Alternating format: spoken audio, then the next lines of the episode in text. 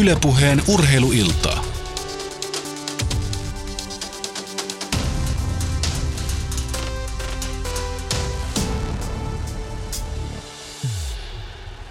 Tänä iltana puhuttavat olympiamitalistit, olympiavoittajat, olympiamitalistien syntymäpaikat.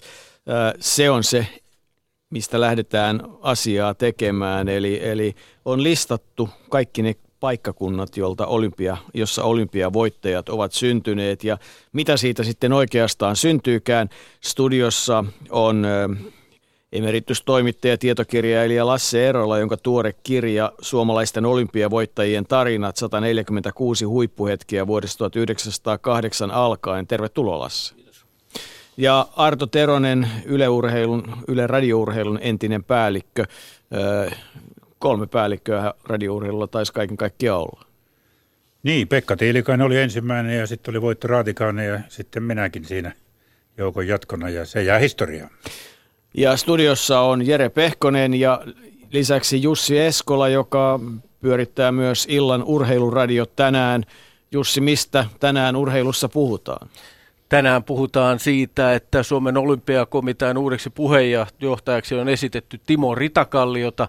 Ritakalliohan on Ilmarisen toimitusjohtaja ja toiminut nyt myös Suunnistusliiton puheenjohtajana ja mies on monta kertaa nähty rasteilla kirkkonummelaisen lynksin paidassa, eli ihan on sitä perustason urheilutietämystäkin ja ainakin innostusta.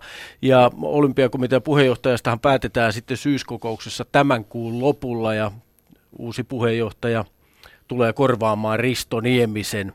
Ja Ritakalli on tällä hetkellä nyt ainoa ehdokas tässä Kalvo Kummola ja Tuija Brax johtivat ryhmää, joka teki ehdotuksen sekä puheenjohtajasta että hallituksesta ja, ja nyt tuo ehdotus on tullut, mutta sitten todella kokous lopullisesti päättää, mitä tulee tapahtumaan, mitä muuta, mikä muu päivän aikana on puhuttanut. No nostetaan esiin tämä tennis, koska Henri Kontinen on pelannut nyt mainiosti australialaisen parinsa John Pearsin kanssa, voittivat Brianin veljekset, yhdysvaltalaiset kovan luokan nelinpelurit, suoraan kahdessa eräs 6-4, 6-2 ja Pariisin Masters-turnauksessa nyt Kontinen ja Pierce etenivät välieriin. Niin, vastustajat voittivat olympiakultaa Lontoossa niin, että ei ihan turhat. Ja, ja nyt sitten Kontinen Pierce pari pelaa Lontoossa, mm, kun kausi ikään kuin Tenniksen osalta huipentuu. Kyllä, tämä on, tässä näin nyt oikeastaan palloiluja on paljon tänään. TV-pelihän on koripallopuolelta taisi olla Pyrintö Kauhajoki, jos nyt ihan vedän sen vasurilla tuolta jostain. No joo, tota, se voidaan nyt vielä tarkistaa, että miten se varmasti menee, mutta Pyrintö Kauhajoki ottelu tänään pelataan todella kolme, kaksi muutakin ottelua, Kouot, Nokia ja KTP Kataja, Kataja, joka voitti Le Mansin niin sanotusti mestarien liigassa. Ja kyllähän tietysti tänään saatiin kuulla se, että Mikko Ilonen pelasi aika hyvän kierroksen Turkissa, 66 Arto, ei huono suoritus. Ei huono suoritus, mutta tarvitsisi vähän samanlaisia lisää, että pääsisi 60 parhaan joukkoon ja sitten tuohon kauden päättävään rahakkaaseen kilpailuun, mutta toivotaan, että se rupesi nyt tuo peli kulkemaan. 74 ensimmäinen kierros, nyt 66, joten matemaattisesti ottaen niin se on parempaan suuntaan. Ja naisten puolella minä Punkvist ennen päätöspäivää viidennellä sijalla neljä kärjestä. Niin, minä ja Blomqvistillakin on ollut vaikea kausi. Eikö tänään kerrottu myös, että, että Golfliitto saa uuden päävalmentajan, sekin on tullut. Joo, varmasti. Ruotsista tulee, mulle ei nyt ihan miehen nimikään jäänyt. Se on no, täällä jossain, se löytyy lokerosta. Löytyy lokerosta. Joo. Mm. Tota, Jere, meidän, meitä ei täällä perjantai-iltana tarvi, me voidaan ihan ottaa muitakin mukaan kuin tämä nelikkö, joka studiossa on. No totta kai yleisön äänihän kuuluu vahvasti myöskin tänä perjantai-iltana ehtoona. Twitterissä hästä kurheiluilta, sinne voi laittaa omia kysymyksiä ja kommentteja tämän illan osalta, kun olympiamitallisteista puhutaan, niin voitte laittaa vaikka muista niistä, muistella oman kotikylänne, kotikaupunkinne olympiamitalista ja laittaa nimiä kehiin. Urheiluilta hashtag siis Twitterissä ja Yle Puhe lähetysikkuna osoitteessa yle.fi kautta puhe toimi, niin sinne vaan nyt aktiivisuutta kehiin. Hyvä, mutta sitten tota, päivän epistolaan, eli, eli olympiamitalisteja noin nopeasti laskettuna on Suomessa pikkusen vaille 600, pääsi luku 584 ja, ja se tietysti se määrä on suuri oikeastaan kahden lajin ansiosta, eli, eli äh, jääkiekko, miesten ja naisten jääkiekko, ja sitten tietysti purjehduksessa on myös suuria, suuria veneitä ollut silloin, niin kaikkea 1912 ja alkuvaiheessa. Ja se on tietysti se asia, joka näkyy. Ja kaiken kaikkiaan 206 paikkakuntaa, 206 paikkakunnalta löytyy mitallisteja, joista 199 on nykyisessä Suomessa ja seitsemän sitten rajan takana luovutetuilla alueilla. Mutta Lasse Erola, mikä sinun syntymäpaikkasi on? Se on muistaakseni Lahti. Muistaakseni. Olin niin pieni silloin. Lasse on, Lasse on oppinut hyvin sen, että tässä urheilutoimittamisessa käytetään muistaakseni termiä silloin, kun ollaan ihan varma asiasta. no mikä on se ihan varma syntymäpaikka Arto sinulle? Minä olen syntynyt peräkamarissa kauppakatu kolmessa Jyväskylän keskustassa.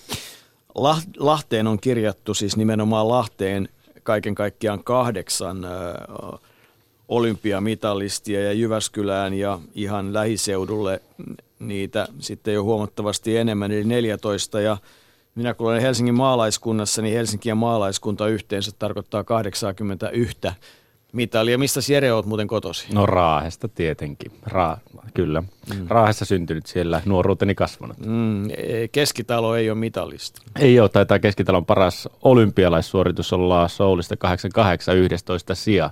Näin muistelen ainakin. Niin, mutta yksi mitalisti on myös Raahesta. Kyllä on. Janne Niinimaa, Nakano 98 pronssia jääkikkojoukkueesta, mutta Janne Niinimaasta se huomio, että hän on ainoastaan syntynyt Raahessa, että ei raahelaisena profiloidu yhtä vahvasti kuin Petri Keskitalo. Että jäälissä on mies elämänsä viettänyt ainakin lapsuutensa ja nuoruutensa. No tämähän oikeastaan tämän päivän keskustelun yksi teema onkin, että, että nämä on todella syntymäpaikkoja ja, ja niitä on paljon. Helsingissä 81, Tampereella on syntynyt 28, Kuopio 20 ja Viipurissa 18. Ja se on minusta aika merkittävä luku, jos ajatellaan sitä, että, että Viipuri kuitenkin, sun on täytynyt syntyä selkeästi ennen vuotta No joka tapauksessa ennen vuotta 1944, jotta, jotta tota, voisit olla mukana ja, ja silloin ei puhuta jääkiekosta eikä myöskään erityisesti purjehduksesta niin, että niitä mitalleita Viipurin seudulle on tullut paljon. Niin, yksi detalji on muuten sekin, että Oskari Freeman, jonka haudalla muuten käytiin Viipurissa, niin hän on ensimmäinen olympiavoittajana kuollut suomalainen, jos joskus tuli törmätään semmoiseen tietokilpailukysymykseen, niin kun hän kuoli 30-luvulla yllättäen, niin hän oli silloin olympiavoittaja ensimmäinen – ole kuollut olympiavoittaja suomalainen. Hän oli Viipurista. Lasse on kirjaansa saanut myös Freemanin tarinan. Toki joo, kyllä.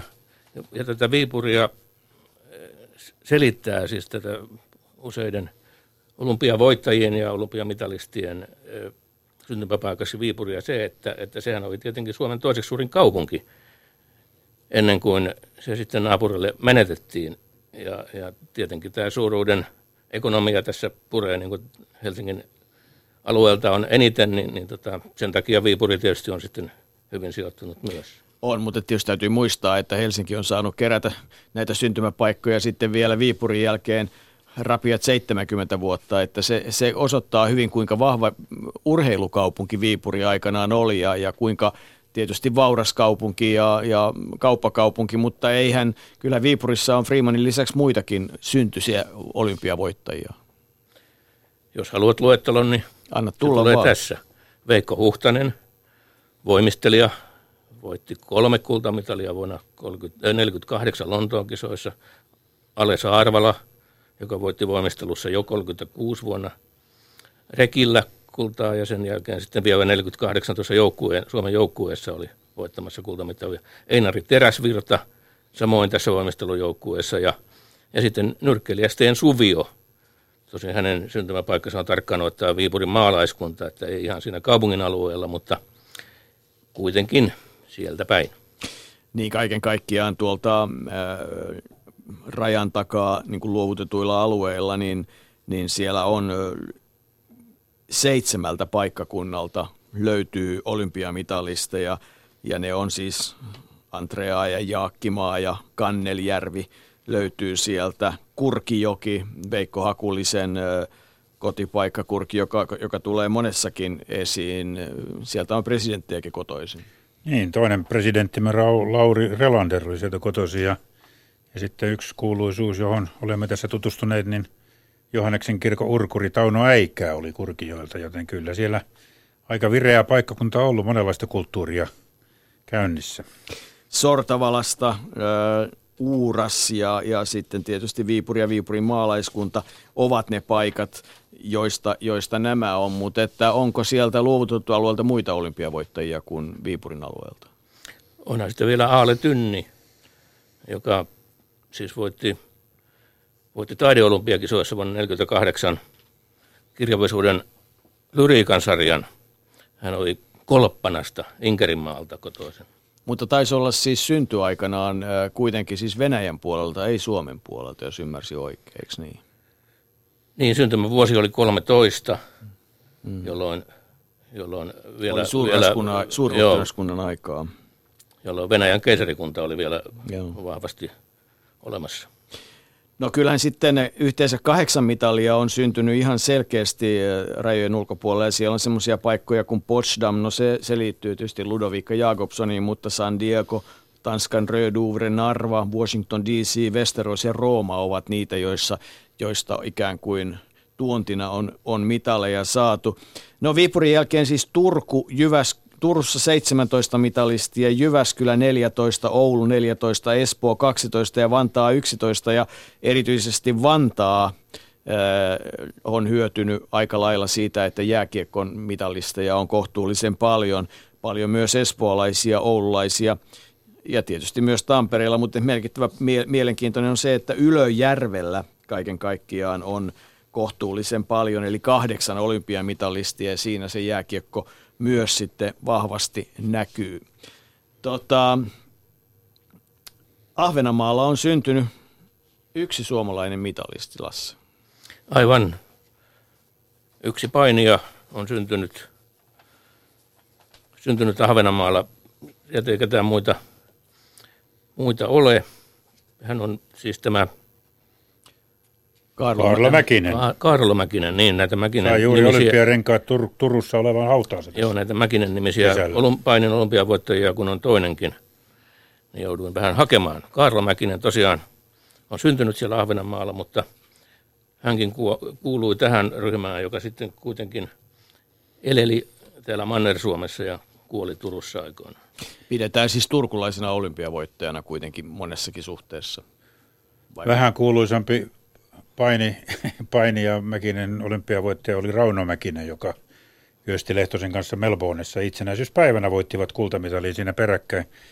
Eräs, eräs tuota, kun tehtiin näitä painijuttuja aikanaan, niin eräs tietäjä kertoi, että se oli semmoinen pari tämä Rauno Mäkinen ja Kyösti Lehtonen, että heitä ei olisi pitänyt koskaan laittaa samoihin kisoihin, että aina kun kisat oli ohi, kun toinen suunnitteli ja toinen toteutti, niin se oli aikamoista menoa.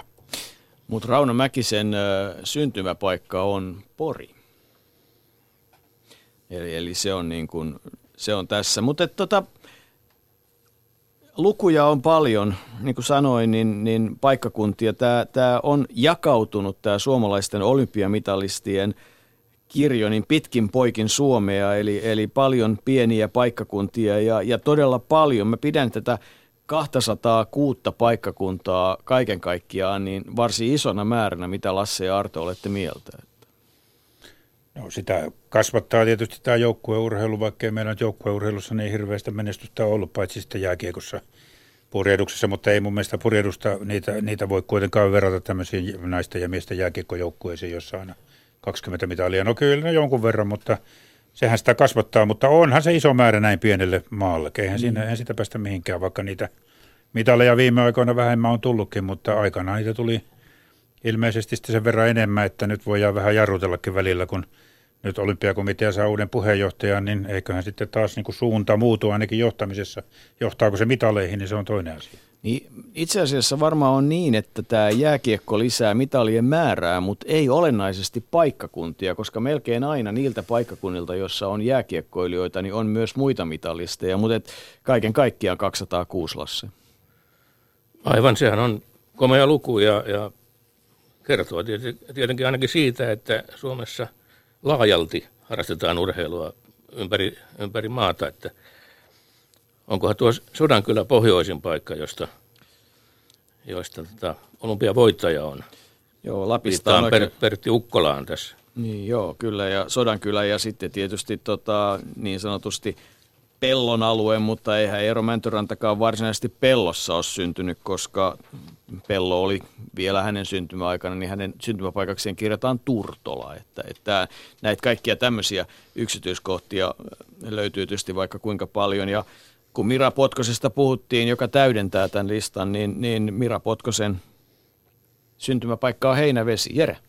Joo, mä muistutan tähän väliin, että ottakaa osaa tietenkin keskusteluja ja voitte muistella oman kotikuntanne olympiamitalista ja Twitterissä hashtagillä urheiluilta ja sitten tietenkin lähetysikkunassa Yle Puheen sellaisessa osoitteessa yle.fi kautta puhe ja tietenkin tällaisia pieniä kysymyksiäkin voi laittaa. Anssi Tapio on Twitterissä kysynytkin, että kuka on pohjoisimpana syntynyt olympiavoittaja tai mitallisti löytyykö ja nokittaako kukaan Pertti Teurajärveä, joka Kolarista taitaa olla kaksinkertainen mitalisti. Pertti Teurajärvi hiihdon saralta, Innsbruckista ja Lake Placidista taitaa olla mitalit miehelle. No kyllä mä sinne Sodankylään öö, lähtisi menemään, eli, eli tota, Sodankylästä on olympiamitalisti, mutta sitten kun vielä saisi päähänsä, että kukaan näistä oli, oli tota Sodankylästä, niin Pertti se on... Ukkola. Pertti Ukkola. Niin, Pertti Ukkola, aivan. Mutta tuota, onko Sodankylä pohjoisempana kuin Kolari? On, on. No.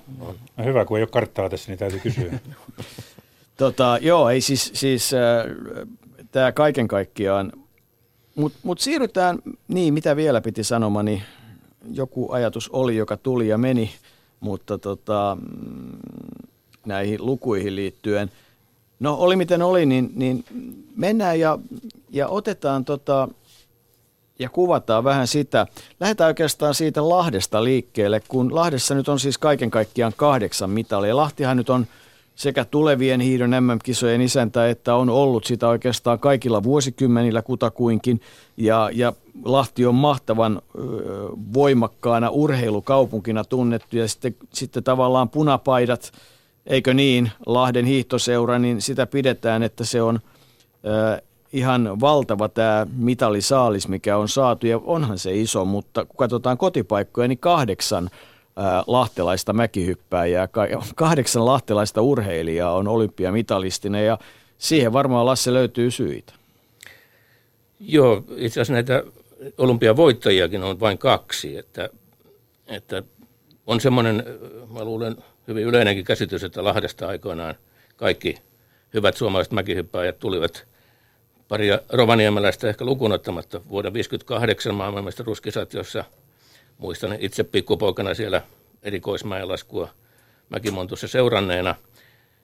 Oli hyvin, hyvin tota, meille Lahden pikkupojille tärkeä kisa, koska siinä oli Suomen joukkueessa hyppäsi kuusi hyppääjää, josta viisi oli Lahden hiihtoseuran jäseniä. Ja yksi niistä sitten voitti tietysti koko kilpailun Juhani Kärkinen. Mutta kun rupesin sitten katsomaan, että mistä päin nämä, nämä tota Lahden suuret mäkisankarit, Juhani Kärkinen, Niilo Halonen, Veikko Kankkonen ja, ja kumppanit ovat kotoisin niin, tai syntyisin, niin Juhani Kärkinen onkin syntynyt Kotkassa eikä Lahdessa. Niilo Halonen, joka oli hopealla Skuovälin kisoissa, on syntynyt Kouvolassa, ei Lahdessa. Ja, ja Veikko Kankkonen, joka voitti 64 Innsbruckissa, on syntynyt Sotkamosta.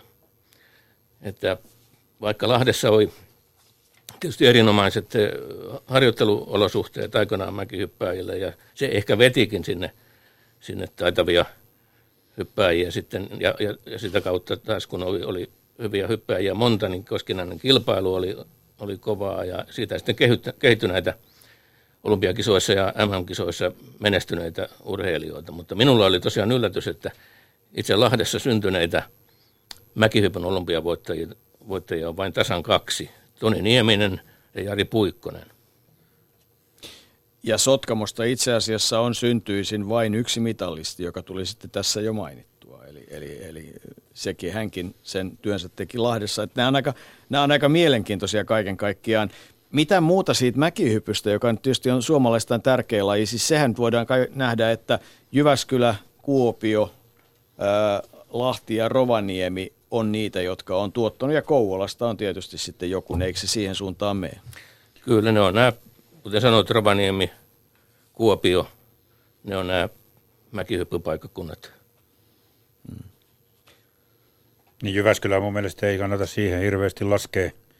Totta kai Matti Nykänen oli omaa luokkaansa sitten, sitten kansainvälisesti ja maailmanlaajuisestikin, mutta ei, ja joitakin muitakin lahjakkuuksia siellä oli, mutta tuota, mä muistan aina sen, kun Laajavuorella rakennettiin se mäki ensimmäisen kerran, niin se aiheutti voimakasta arvostelua, koska Kaipolassa oli mäki kanssa.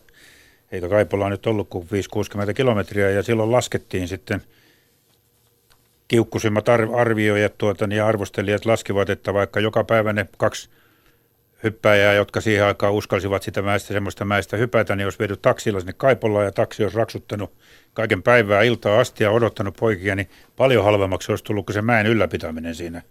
Mutta kuitenkin Matti Nykäsen se sieltä toi, ja kyllähän Matti Nykänen on tuo unohtumattomia elämyksiä monellakin tapaa tuottanut meille urheilusuomalaisille. Ja toinen Jyväskyläläinen, Jyväskyläläissyntyinen, Jani Soininen Jyväskyläläinen, niin, Jani Soininen, kultamitalivoittaja Nakanosta.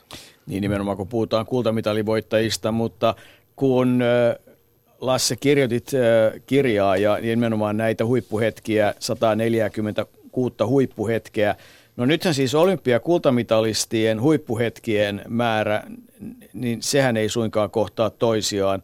On useita, usean mitallin saaneita ja sitten taas on lajeja, joissa kuten viestit, jossa mitalli on mennyt monelle. Et miten, miten nämä luvut oikeastaan menee, kun nyt luvuilla ruvettiin leikkimään?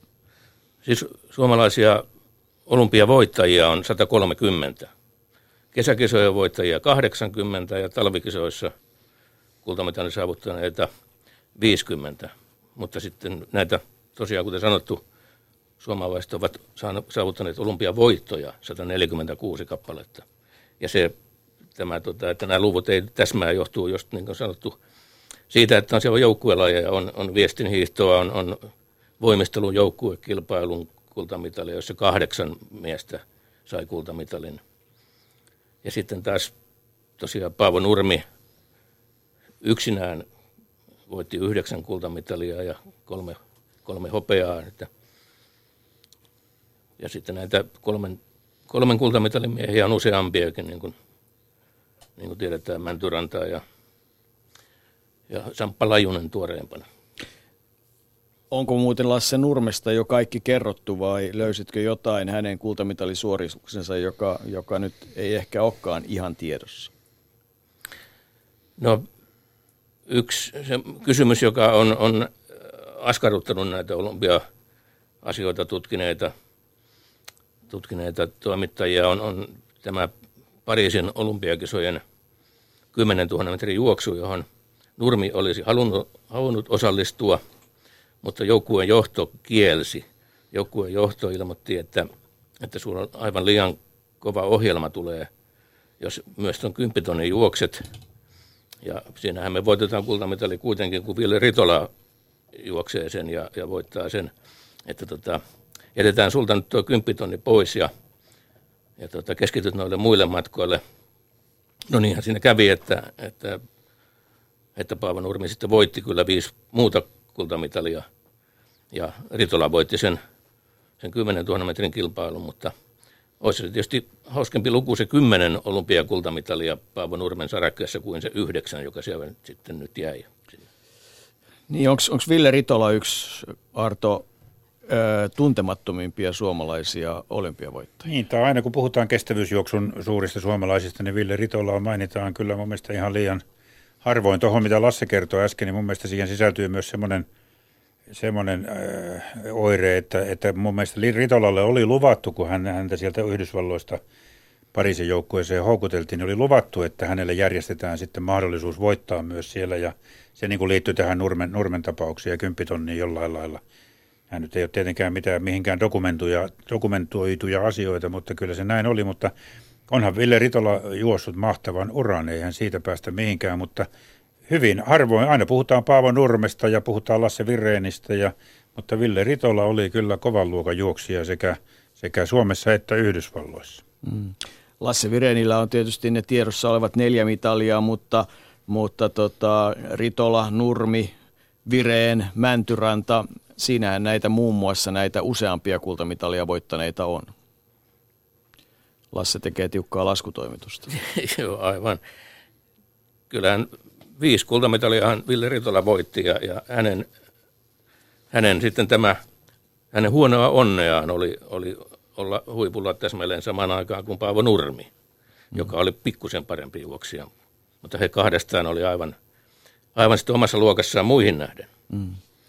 Ritolan, Ritolan tarinahan on sinänsä kiehtova, että hän siellä Yhdysvalloissa sitten oli myös olympiakisojen jälkeen ja lähes koko elämänsä ja oli itse asiassa aika katkera, kun ei häntä pyydetty kunnia tehtäviin Helsingin olympiakisoihin. Hänet olisi kyllä otettu kunnia vieraaksi, mutta Ritola olisi halunnut jotenkin osallistua siihen. Paavo Nurmi toi olympia tulee stadionille ja Ritolalle sitä, sitä kunniaa eikä muutakaan kunnia tehtävää silloin ei suotu, mutta loppuvaiheessa sitten kun hänet saatiin Suomeen, niin kyllä he Paavo Nurmihan auttoi paljon Ritolaa Suomeen tullessa ja olivat, ettei ei Nurme ja Ritolan välit koskaan olleet ilmeisesti kovin huonot, vaan tuota, se, että he olivat kovia kilpakumppaneita, niin on antanut joskus jonkun ajatuksen sitten tulla, että siinä olisi ollut jotain katkeruuttakin välissä, mutta kyllä – Kyllä Nurmi arvosti Ritolaa. Hänen mielestään Ritola oli juuri niin hyvä juoksija kuin oli. Lähes tulkoon yhtä hyvä kuin hän. Aivan. Ja sitten lopulla sitten, kun molemmat olivat jo iäkkäitä miehiä ja Ritola halusi palata Suomeen sieltä Yhdysvalloista, niin Paavo Nurmihan järjesti hänelle asunnon omistamastaan talosta, mikä viittaa siihen, että kyllä välit olivat aika läheiset sitten loppujen Per, ja Peräseinäjoki järjesti hänelle sitten viimeisen asunnon sieltä Peräseinäjoen hautausmaalta äirin ja isän vierestä, niin kuin hän itse pyyti. Mutta kaikillehan Paunurmi asuntoa ei järjestänyt, poliisin palkka oli liian pieni. Niin, tämä oli, muist, oliko tämä Kustaa Pihlaja? Ei vaan, ei, ei kun nyt, nyt, nyt, nyt tuli oikosulku joka tapauksessa muistan tarina, jossa, jossa, jossa häneltä oli kysytty, että paljonko se poliisin palkka on, niin, niin, tota, niin ei niillä... Oli Kalervo Toivonen, Ai, niin, kyllä. joka oli, oli mennyt, mennyt Nurmelta kysymään, kysymään asuntoa, niin se oli kysynyt että Nurmi, että paljonko se poliisin palkka on. Kun oli saanut sen selville, niin todennut, että ei tuolla palkalla hänen asuntonsa vuokria makseta. Mennään Lasse näissä mitalisteissa nimenomaan olympiavoitoissa siihen viimeisimpään suomalaiseen kultamitalliin, niin, niin mitä olet saanut kirjaasi tarinaa siitä kyseisestä kultamitallista? Siis Suomen viimeisin vi, kultamitali. Viime, viime, viimeinen.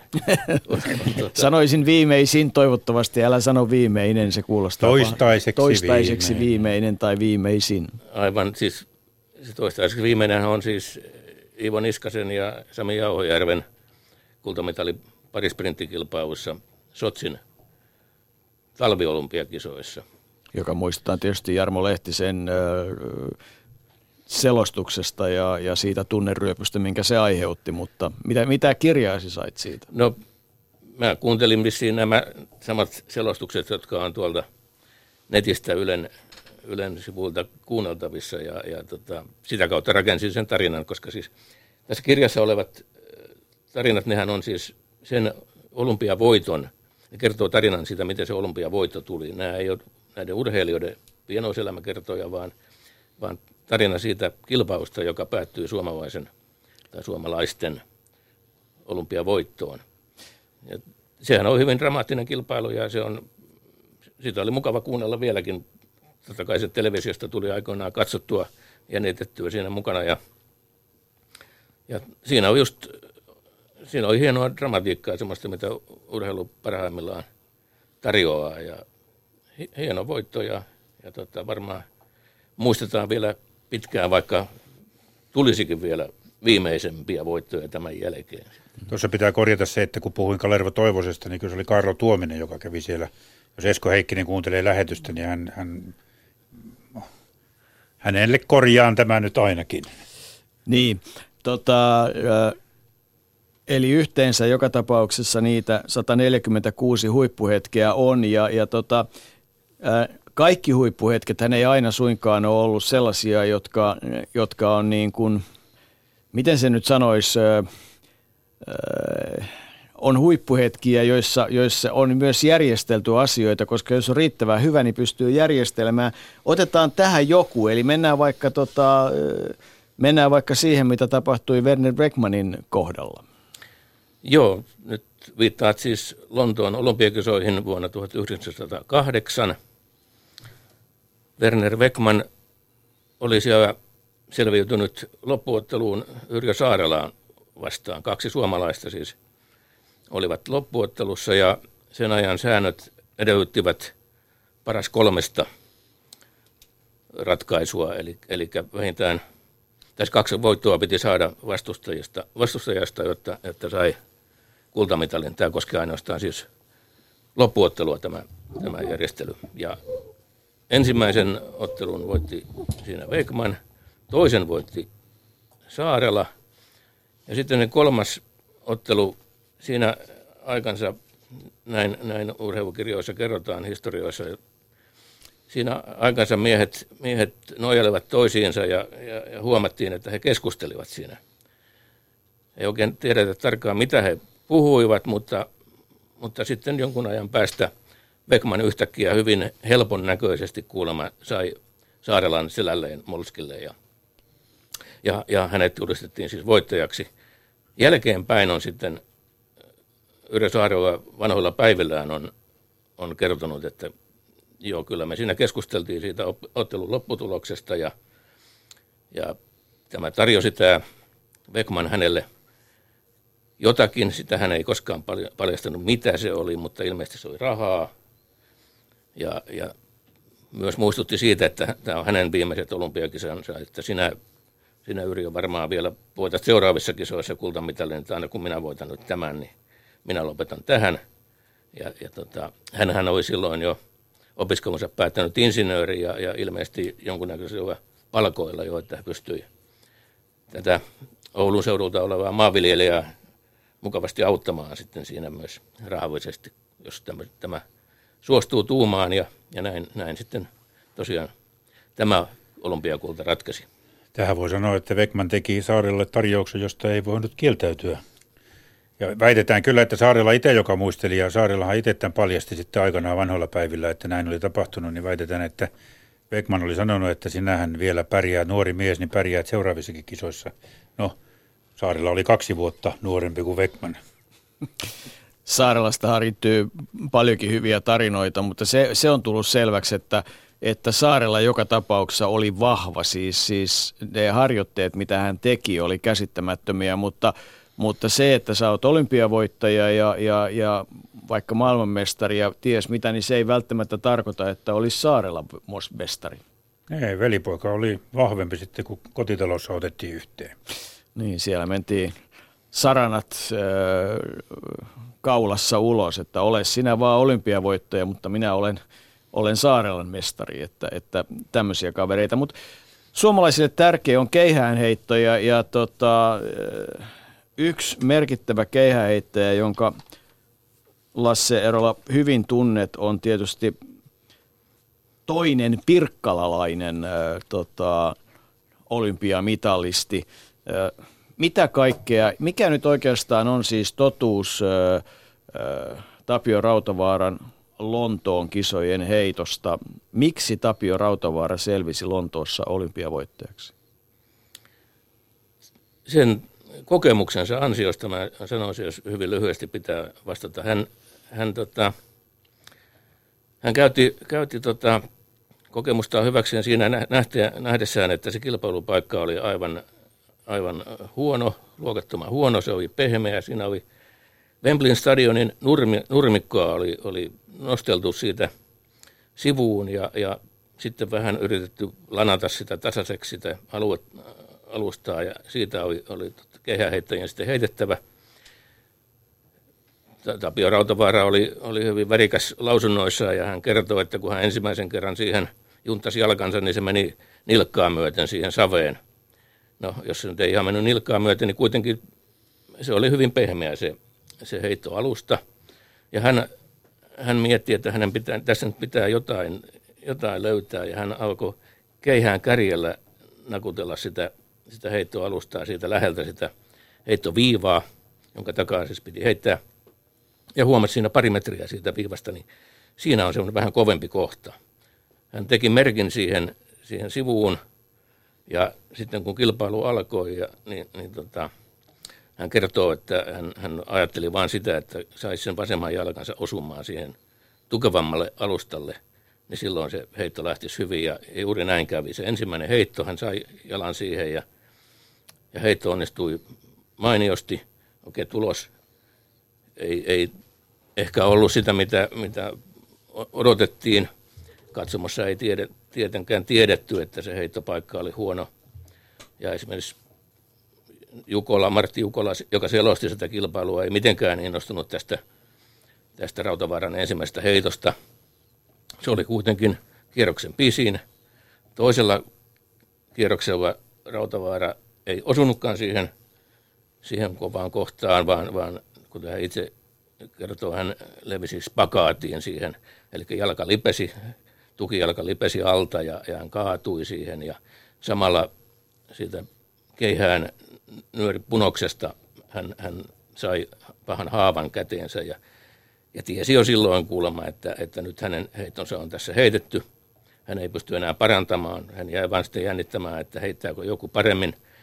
Mutta se heittopaikka hu- huononi kierros kierrokselta vain ja, ja eikä kukaan pystynyt hänen tulostaan sitten ylittämään. Pari metriä hävisi toiseksi paras. Joten tässä sanoisin tosiaan, että se, se Rautavaaran kokemus siitä, että pitää, pitää löytää semmoinen paras mahdollinen paikka, mistä, mistä voi heittää, jos, jos tota, heittää huonolta paikalta. Yksi hänen harjoitusmenetelmiään kuulemma oli, oli, että heittää huonoilla heittopaikoilla. Hän oli Yrjö Nikkanen aikaisemmin sanonut, että kannattaa harjoitella sitä, koska ei koskaan tiedä, milloin, milloin tota, kilpailussa on huono heittopaikka. Ja tosiaan Lontoossa 48 oli huono heittopaikka. Kun sanoit Lasse tuossa, että Tapsan lausunnot oli aina värikkäitä, niin mä oon aina pitänyt siitä TV-dokumentti lausunnosta, jossa Tapsa, se varmaan tuolla Oulun kyllä urheilukentällä sanoo, että puhuu Lontoon kisoista, että väärä mies voitti. Seymour oli paljon paremmassa kunnossa. Ja niin kai se olikin, mutta tuota, silti Tapsa arvosti nimenomaan ja ainoastaan vain urheilusaavutuksena, että olympiakultaa olihan se merkittävä myös hänen, hänen koko elämänsä ja koko uransa kannalta. Se Moni, oli erittäin, niin. erittäin merkittävä siinä, että sehän teki hänestä koko kansan tutun. Mm. Se, se petasi hänen, hänen myöhemmän viihdyttäjäuransa aivan täydellisesti, että, että se, se oli hyvin tärkeä hänellä ja, ja, ja tosiaan kuten sanoit, niin, niin tota, hän, kyllä hän arvosti sitä olympiavoittoa. Se oli semmoinen hassu heitto se, että, että, että, että väärä mies voitti, koska olympiakisoissahan on kysymys siitä, kuka sinä päivänä sillä hetkellä, kun kilpaillaan, on paras. Ei siinä katsota, katsota kauden tuloskeskiarvoa tai jotain. Joku, joku voisi vähän, vähän tuota älyttömästi sanoa, että Tapsa oli oivaltanut sen, että kannattaa heittää huonolta heittopaikalta hyvin. Se on paljon älykkäämpää kuin heittää hyvältä heittopaikalta huonosti. Jere. Joo, sanotaan vielä tähän, että voi lähettää kysymyksiä, kommentteja studioon tämän illan aiheesta, eli suomalaista olympiamitallisteista, hashtag urheiluilta Twitterissä ja sitten lähetysikkuna osoitteessa yle.fi kautta puhe. Ja mä, täällä nyt kiinnostaa kaikki tämmöinen pieni knoppitieto. Mä otan äh, lähetysikkunan kautta yhden kysymyksen, mihin mulla itse asiassa, itse asiassa onkin tässä vastaus. Mä voin jättää teidät miettimään sitä ja keskustelemaan tästä asiasta, kun otan yhteyttä Heli Rantaseen. Mutta kysymys on, että mikä on pienin kunta, mistä olympiamitalisti on, on tullut ja kuka tämä olympiamitalisti on ja mistä kunnasta. Ja jos mä annan vinkin, niin se ei ole Heli Rantanen, joka on Lammilta kotoisin. Lammi ei ole vastaus tähän. No niin, käydäänkö läpi järjestyksessä alusta loppuun vai tota, lopusta alkuun nämä 206 paikkakuntaa? Vai? Siis oli, nyt oli olympiavoittajasta kysymys vai? Mitalisti. mitalisti. Sekin vielä. Mitenköhän iso tämä Tanskan Rödövre kunta? No se on iso. Ai, se on iso. iso. tota, joo, no, mutta ennen kuin mietitään tähän vastausta, niin, niin haluan tuosta Rautavaarasta vielä jatkaa, kun kerran kehäheittäjä Heli Rantanen saadaan hetken päästä tota, langan päähän, on se, että, että moni muukin, kun sanottiin, että Seymour voitti, väärä mies voitti, niin kyllähän kyllähän ilmeisesti Lontoossa suomalainen urheilujohtokin oli osittain sitä mieltä, että väärä mies voitti, vai mitä olette mieltä? Joo, viittaa tähän, tähän äh, Rautavaaran kertomaan siitä, kuinka hän oli sitten sen kehäheittökilpailun jälkeen mennyt sinne. Suomalaiset oli rakentaneet itselleen tietenkin saunan sinne omaan majapaikkaansa ja hän on, hän on tota, siinä pesuhuoneen puolella kuulee, kun siellä keskustellaan siellä, siellä saunassa ja, ja siellä Erkki Palolampi sanoo, että, että tota, harmi, että meni noin toi, olisi saanut tuokin, tuokin tota, kun noin huonosti menee yleisura, olisi, olisi saanut tuokin mitali ovat tulematta, kun nyt sen voitti tuommoinen puolikommunisti. Mm. Tapsa Rautavara oli siis TULn urheilija ja, ja, ja tämä Palolampi taas oli kovasti enempi oikealla ja, ja hänen mielestään olisi voinut saada sekin tosiaan Siimor vaikka voittaa sitten sen kilpailun. Saadaan Heili Rantanen langoille ja, ja, tota, öö, ja, ja mutta ennen sitä pitää kysyä vielä Lasselta se, että ja Artolta, että mitä mieltä olette, kun on tarinoita siitä, että onko Tapio Rautavaara vai ei heittänyt yli 80 metriä keihästä? Kyllä mä uskon siihen, että siellä Karhumäessä se, se onnistui silloin aikana. Että kyllä siellä oli paikallisia katsomassa ja muuta, että ei mulla ole mitään syytä epäillä, etteikö se pitäisi paikkaansa. Joo, Tapsahan kertoo itse muistelmakirjassaan, että hän heitti siellä siis harjoituksissa. Siellä oli valmentaja paikalla mittamiehenä ja yksi heitto meni tosi pitkälle ja Siis silloin maailmanennätys oli, oli tota, Yrjö Nikkasella vähän yli 78 metriä. Ja tämä Rautavaaran heitto, jonka nämä kaksi miestä sitten mittasivat, niin oli, oli noin 81. Että hän ehkä oli jopa ensimmäinen 80 metrin ylittäjä kehäheitossa, mutta hyvin, hyvin siis epävirallinen on tämä tulos. Oikein hyvää iltaa, Heli Rantanen. Hyvää iltaa hienoa, kun perjantai-iltana saadaan, saadaan sinua vaivata. Tota, sanohan nyt ensin, että jos Rautavaara on heittänyt yli 80 metriä, niin, niin kuinka paljon sä oot sitten loppujen lopuksi heittänyt semmoisissa olosuhteissa, mitä, mit, mitä ei ole välttämättä kirjattu? No, tämä on niin sulosta, kun meillähän on aina näitä legendoja ja, ja omia tarinoita, että miten, miten hienosti ja pitkälle on mennyt, mutta kyllähän se tietysti reilu, reiluuden nimissä on sanottava, että ne pitää mitata, mitkä pystytään heittämään niin heittopaikan viivan takaa.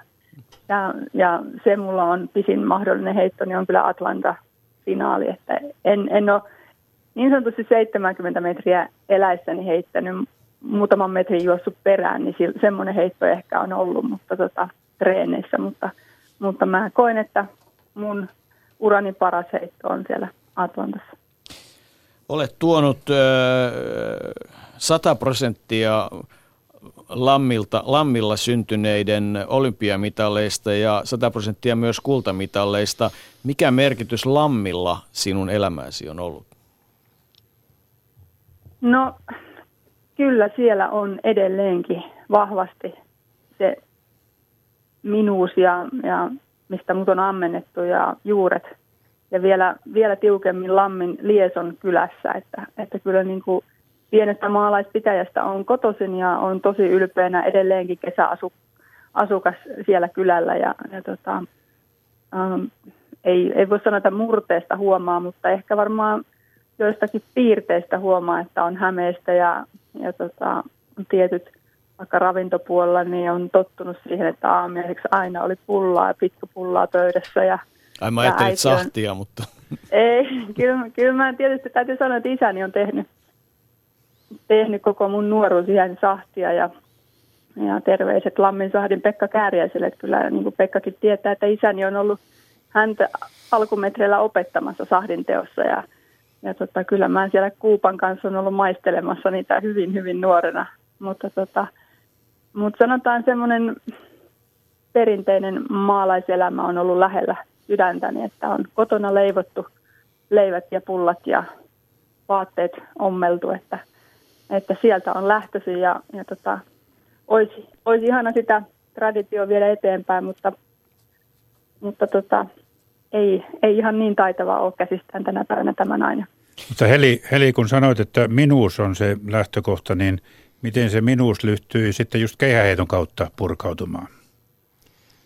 No ehkä se tulee siitä, että, että kun oikeasti on niin kuin maalta kotoisin, eikä niin sanotusti ole oikeasti, oikeasti ne olosuhteet, harjoitusolosuhteet ja välineet ollut ihan semmoisia kuin kun voisin kuvitella, että kanssasisarilla oli niin kuin vaikka jossain kaupunkiolosuhteissa, niin kyllä meillä oikeasti niin verstaassa tehtiin punttisaliin niin kuin levyjä ja kiekkoja ja, ja tolppia ja penkkipunneruspenkkejä ja, ja, ja tota, yritettiin kehittää ja keksiä itselle mm, niin kuin välineet ja resurssit siihen, että pystyisi harjoittelemaan kotiolosuhteissa maalla. Ja tota, semmoinen sitkeys ehkä sieltä sitten tuli ja sisukkuus ja se, että mitä sitten vaikka nämä, nämä 700 grammaset kuulamöhkäleet, mitä pitäisi heittää seinään talvipakkasella ulkona, niin mitä sitten vaikka ne on polttaa melkein jäässä kädessä. Että kyllä sitä niin kuin tottu sisukkuuteen silloin nuorena ja, ja tavallaan sitten pystyi ammentaa sitä aikuiselle iällä sitä, että pääsi hienoissa olosuhteissakin treenaamaan. Mikä se eli sun seuras olikaan? Lammin säkiä. Mm. Tietääkö kaikki studiossa, mikä on säkiä?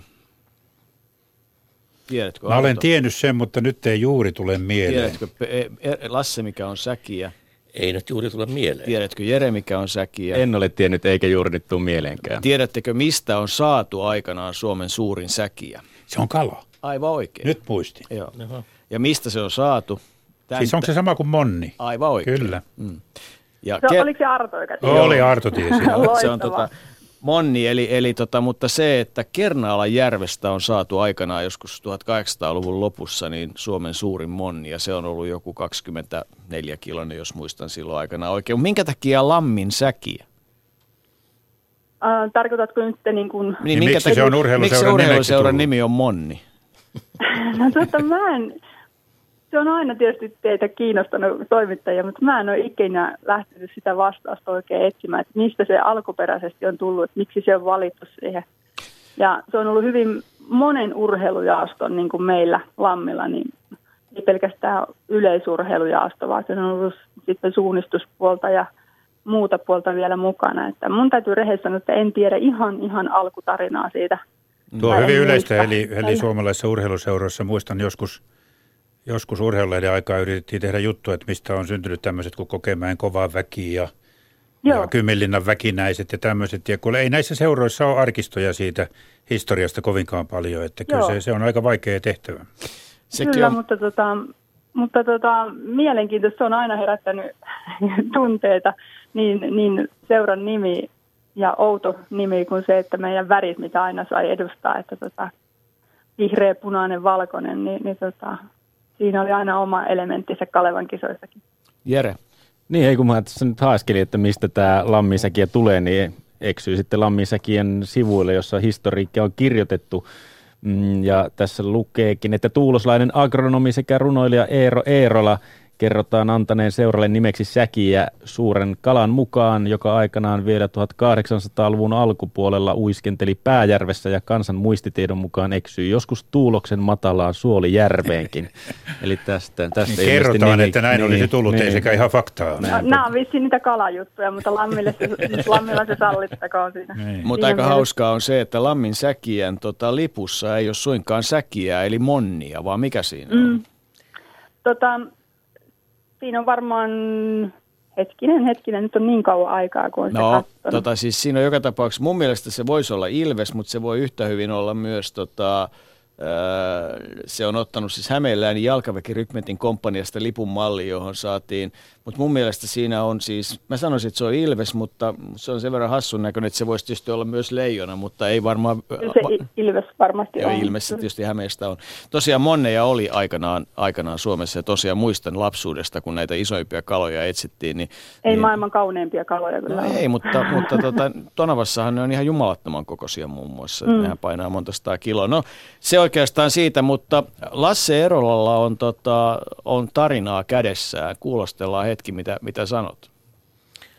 Niin, tässä kirjassa, kirjassa nyt kun luen itse kirjoittamiani rivejä, huomaan, että, että, että tuo Kimmo Kinnunen, joka oli silloin valmentajana mukana siellä Atlantassa, oli, oli katsellut Helin harjoitusheittoja ja, ja todennut silloin, että, että tota, Heli, on, Heli voittaa tämän kilpailun ilman muuta, että harmittaa vaan, kun en tiedä, kuka tulee toiseksi. Eikö, eikö ollut niin kuin kerroit äsken tuossa, että, että olit läpijuossut pari semmoista heittoa, jotka meni yli 70, niin eikö tuolla just, just Atlantassa ollut tämmöinen, kun harjoittelit, veruttelit ennen, ennen kilpailua, niin, niin tota, mm. lensi todella kauas? Joo, ja oikeastaan se oli valtavan helppoa se harjoituskentällä äh, heittely. Ja, ja tota, mä en muistaakseni, jos harjoituspäiväkirjan muistan lukeneeni, niin olisinkohan kuusi tai seitsemän heittoa vaan heittänyt. Ja sitten äh, valmentaja ja Kimmo otti sitten pois välineet, mutta sitä ennen oikeastaan oli se merkittävinti, oli se, että me veryteltiin maksimiheittoa miesten keihäällä 800 grammasella ja sitä en ole ikinä heittänyt niin pitkälle kuin siellä heitin. Ja sitten sain kuulla jälkeenpäin, kun oli mitattu, että se oli yli 60 metrinen. Ja se niin kuin oli selkeästi jo kolme metriä parempi kuin mä olin koskaan aikaisemmin heittänyt miesten keihästä virallisesti. Ja, ja tota, sehän niin kuin tietysti antoi sitten itseluottamusta vielä lisää sitten siihen, siihen naisten välineen heittämiseen, että, että odotuksia oli, että jos kaikki siinä mielessä natsaa kohdalleen, että hermotkin pysyy kurissa, niin, niin tota, odotettavissa on niin kuin oikeita ennätystuloksia, niin kuin sitten kummassakin, niin karsinnassa kuin finaalissa näin tapahtuu. Just, ja sitten, sitten siinä karsinnassa heitit hienosti ja, ja omasta mielestäsi sait kaiken, kaiken hien, hyvän kuntoon sitä finaalia varten. Askelmerkit oli kohdallaan ja, ja olit kuulemma painanut mieleesi kiintopisteen, johon, johon niin kuin tähdetään sitten, kun heitetään oikein tosissaan, mutta kun sitten seuraavana päivänä finaaliin heittäjät kutsuttiin kentälle, niin, niin sinä olet säikähtänyt, kun järjestäjät olivatkin yhtäkkiä muuttaneet heittosuuntaa siitä edellisestä päivästä. Joo, tämä, on, tämä voi tuntua kuulijoista ja, ja tota, muista ihmisistä ehkä hassulta, mutta äh, se oli todella niin kuin vahva pelko ja semmoinen oli tosi lähellä, ettei mennyt täysin pasmat sekaisin ja etten hermostunut, koska, koska se oli niin helppo, kun oli stadion on kuitenkin erinäköinen toisessa suunnassa kuin toisessa suunnassa. Eli nyt tuo karsinnassa me heitettiin äh, olympiatulen puolelta katsomoa kohti toiselle puolelle, niin pystyi siitä hahmottamaan sen korkeuden, mille pitää lentorata laittaa. Ja, ja oli tavallaan niin, niin sanotusti askelmerkit kohdalla ja totta kai luottamus oli kohdallaan, koska oli heittänyt ennätyksensä ja ja oli vakuuttunut, että tästä mennään hienosti sitten seuraavaan päivään. Ja, ja tota, sitten kun calling roomissa finaalissa, niin oli kymmenen minuuttia aikaa siirtyä kentälle ja ihmettelin yhtäkkiä, että minkä takia sektoriviivat on noin päin laitettu. Ja sitten mä tajusin siinä vaiheessa, kun käveltiin, että oi, että me heitetäänkin täysin vastakkaiseen suuntaan, eli kohti olympiatulta. Ja, ja siinä mielessä stadioni oli vähän erinäköinen sieltä vastakkaiselta suunnalta, eli siellä oli selkeästi stadionista puuttuu niin kuin katsomoa, mihin mä tähtäsin tiettyyn kohtaan. Ja se tietysti hetken aikaa pisti vähän jännitystä kehiin. Tota, en nyt tietysti tämä voi olla tylsää sulle, mutta pakko on nyt vielä kysyä se, että miten tota, miksi just Atlantassa, mikä se oli se tekijä, että, että sinne nyt sitten sattuu osumaan niin hyvä kunto? Mit, mitä tehtiin eri tavalla tai mitä jätettiin tekemättä? No kyllä mun täytyy sanoa, että mä olin jo silloin edellisenä loppukesästä, eli 95 elo, syys, lokakuun, niin mä olin kyllä myös silloin jo elämäni kunnossa omasta mielestäni. Ja, ja toki Göteborgin MM-kisojen neljäs sijaan jo antoi tietysti niin kuin jo menestystä. Ja näytti, että, että todella kansainväliselle niin kuin tasolla pystytään menemään eteenpäin ja saavutetaan kärkeä, mutta se syksy, mikä me Leon Le- Le- Leksan kanssa jatkettiin, niin me tehtiin tietoisesti valintoja, eli kun löytyi oikea tekniikka silloin syksyllä, mm, ajoitukset oli kohdallaan ja kaikki tuntui hirveän helpolta, niin me vedettiin todella pitkään se syksy heittoharjoituksia ulkona. Ja vasta sitten, kun rupesi tulemaan nämä kelit, mitä nyt on, niin siirryttiin sitten tavallaan, että luovutettiin ja tehdään peruskuntokautta siitä eteenpäin. Mutta siihen asti haluttiin hinkata mulle uutta tekniikkaa sisään ja saada sitä myöten niin kuin pohjia tulevalle talvelle. Ja, ja tota, me oltiin kuitenkin Leksan kanssa tehty yhteistyötä vasta tasan vuosi siihen mennessä. Eli ne kaikki oli niin kuin, oli kun raha olisi laittanut pankkiin siinä mielessä, kun se syksy pystyttiin jatkaa niin kuin edelleenkin, kuin tehtäisiin täysillä töitä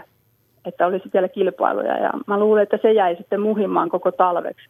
Ja se varmuus sitten, niin se pysyi siinä talven mittaan. Ja keväällä heti niin 96, niin se kausi tavallaan pääsi sillä aika helposti sitten jatkumaan siitä, mihin se silloin 95 jäi. Eli Leo Pusalle annat, äh, annat tota, kyllä ison arvon omasta menestyksestäsi, kohkö? Todellakin, ja, ja tota, siitä visiosta, minkä hän näki, eli nyt niin kuin yleisesti siis suomalaisessa huippurheilussa niin ihan liian niin kuin nopeasti jotenkin lyödään pillit pussiin kauden päätteeksi. Voi olla, että on tosi väsynyt jo pitkä kausi takana, mutta toisaalta se on se työnteon kausi. Niin tota, tässä oli visio Leksalla loistava, että nyt kun se tuntuu, että se on helppoa ja sitä korja- korjaantumisia tulee niin tekniikassa, niin nyt sitä kannattaa niin kuin tehdä, työstää ja toistoja, toistoja, toistoja. Ne on niin, kuin niin arvokkaita, että tulee mahdollisimman oikeita, puhtaita toistoja. Ja se syksy oli erilainen, mitä minulla on ikinä ollut urheiluurani aikana ja se oli painopiste tekniikassa ja sitten vasta kun rupesi se kuura tulee maahan, niin sitten siirryttiinkin sitten ihan peruskuntokauteen ja vedettiin tavallaan kaikki liinat kiinni ja alas ja tasot alas. Ja, ja tämä oli mun mielestä loistava visio Leksalta. Leo Tässä, anteeksi, kun niin. mä kysyn vielä yhden asian, Heli, kun täällä puhutaan mitalisteista ja mitaleista, niin en malta olla kysymättä monien puolesta, että missä ja miten säilytätte tämä Atlantan kultamitalia? Silloin tällöin hän käy ulkona, eli käy esiintymässä jossain, jos on semmoinen tilaisuus, mutta tota, kyllä se niin kuin pankkiholvissa on ja, ja tota, en muista milloin mä oon sitä viimeksi nyt kattonut, mutta siellä se on turvassa. Kerro terveisiä, kun käyt siellä. Kerron, kerron ilman muuta. Tota, Leo Pusa, joka olisi muuten toinen sieviläinen olympiamitallisti, jos olisi Münchenistä saanut mitallin. Sievistä hän on kotoisin vaikka Espoota edusti ja Leo Pusa, joka heitti ei enempää eikä vähempää kuin 82-48 omaksi ennätyksekseen niin, että ihan kohtuullinen urheilija muutenkin. Mutta mikä se on muuten Lammin ykkösurheilulaji tällä hetkellä? Oi, eiköhän se ole salibändi. Lammi on nimittäin liigapaikka, on siis pääsarjatason paikkakunta, vaikka Kyllä. joukkue itse haluaisikin profiloitua Lahteen, mutta ilmeisesti sä oot kuitenkin lammilainen, etkä, etkä lahtelainen vai?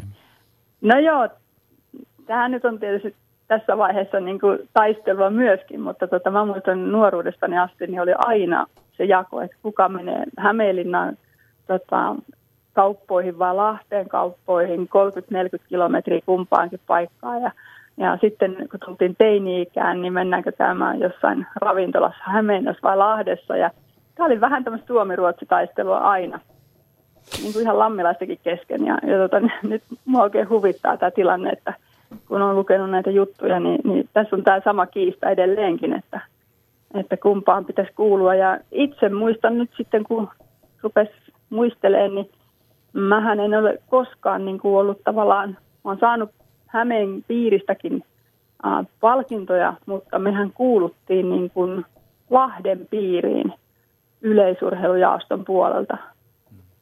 Ja silloin nuorempana kävin niin kuin Lahden seudun hiihtokilpailussa ja yleisurheilussa. Ja nyt sitten ilmeisesti laji on golf, enkä välttämättä halua pelata sua vastaan. Hei, nyt ei me olla vissiin oikein pahasti vastakkain päästy pelaamaankaan, mutta, tota, mutta tota, joo, golf on oikeastaan ainoa laji varsinaisesti, mitä harrastan ja tykkään aivan hirveästi ja, ja tota, suosittelisin sitä tämmöisille ikääntyville keski-iän saavuttaneille ihmisille muillekin, että se on oikeasti aivan fantastinen laji. Saa, saa haastaa itseensä, saa haastaa joukon sinuakin. Ja, ja tota, Siinä ei ole paljon oikein, haastamista. Äläs nyt, oikein mukava kesälaji ja, ja talvi yritetään pitää, pitää mailla tuolla päkissä ja malttaa siihen, että toukokuussa päästään taas sitten viheriöille. Mietin vaan, kun ker- se oikeastaan tuli mieleen tämä golf siitä, kun kerroit tätä, tota, että, että niin kauan heitettiin, kun tota, lumi oli maassa, että pelasitko myös niin kauan, kunnes lumi oli maassa? No en ole pelannut. Kyllä mä kuukausi sitten jo lopettelin, ja, mutta tota, mä oon sen verran iluinen kissa, että tota, rupeaa mukaan sormiin sattuun, kun on kylmät pelit, mutta Katsotaan, en mä tiedä, onko tämä vielä pysyvää, että on tämän verran pakkasta. Sehän, sehän saattaa tulla vaikka kahdeksanasta lämmintä vielä marraskuun lopussa, niin kyllä sitä voisi vielä käydä kierroksen heittämässä. No tulehan pelaamaan. Kiitoksia. Hei, kiitos kun olit mukana ja, ja tota, oikein hyvää viikonvaihdetta ja, ja kaikkea hyvää elämään. Tota, ei oikeastaan, niin, mitä siinä Kiitos muuta? teille Mitä? ja pitäkää, pitäkää linjat kuumana siellä. Pidetään linjat ja ruvetaan miettimään lisää asioita. Kiitos. Kiitos, moi. moi, moi. Ylepuheen urheiluiltaa.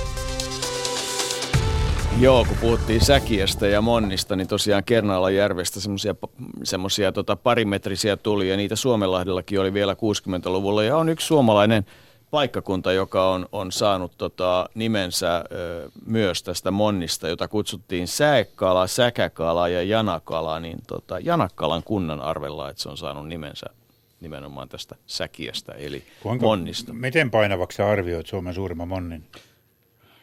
Jonnekin 20 kiloa, 23 Oi, kyllä on yli 100 kilosiakin. Suomessa. Sarkalahti. Aha. Monni. Joo, Monniksen kutsuttiin monesti muuten myös tämmöisiä aloittelijoita. Että, ja, ja siis, siis Armeija- armeijassahan monneja. miehiä, joo. Jaha, mutta sitten tota, meillä on yksi kysymys, johon pitäisi löytyä ratkaisu, jota ei ole vielä pystytty ratkaisemaan. Mä oon nyt löytänyt jonkun paikan, jossa on siis 1800-1600 henkeä, joka olisi lemu, mutta mä en sitten tiedä, onko se Niin lähellä. siis puhutaan tästä pienimmästä Niin. niin. kunnasta, mistä olympiamitalisti on tullut. No Lemu on väärä vastaus, tuhat ei ihan riitä. Uh, mutta, Mutta otetaan vielä, anna, joku, anna, anna lisää vinkkejä. Viiden pisteen vihje. Viiden pisteen, tuho, viiden pisteen vihje on sitten alle tuhat asukasta. Ja Just. mä annan vielä, vielä tähän pikkuvinkin, että tämä on Manner-Suomen pienin, pienin Niin, kunta. mä, et se ei ole se Ahvenanmaan kunta, missä Ei, tämä Karlo ei. Mäkinen oli. Joo. Niin, mutta tämä- Ei, ja täällä on annettu itse asiassa, äh, lähetysikkunan puolellakin on annettu tähän kysymykseen vastausta, mikä ei ole oikein, eli Karlo Kangasniemi kullaa, siinä sopiva olympiavoittaja. No, tämä ehkä ymmärsin, että olympiavoittaja, mutta olympiamitalista puhutaan. on enemmän väkeä selkeästi. Joo, ja kullalla, kullassakin on... Ja Uuraisilta on itse asiassa moniakin Joo. tota, mitallisteja. Anna vielä joku vinkki. No, mä en tiedä meneekö vinkkinä, mutta yksi olympiamitalisti sieltä on tullut, kun niinkin pienestä paikkakunnasta on kyse. 762 asukasta tässä, tällä paikkakunnalla on ollut 2016 vuoden mittauksen mukaan. Ja no sanotaan nyt sekin, että tämä kyseinen olympiamitalisti, joka tuosta tosta kunnasta on ponkassut, niin on saanut pronssia Lontoon olympiakisoissa 1908. Ai niinkin kaukaa. Kyllä. Jaa. No niin. Paljastanko saman tien?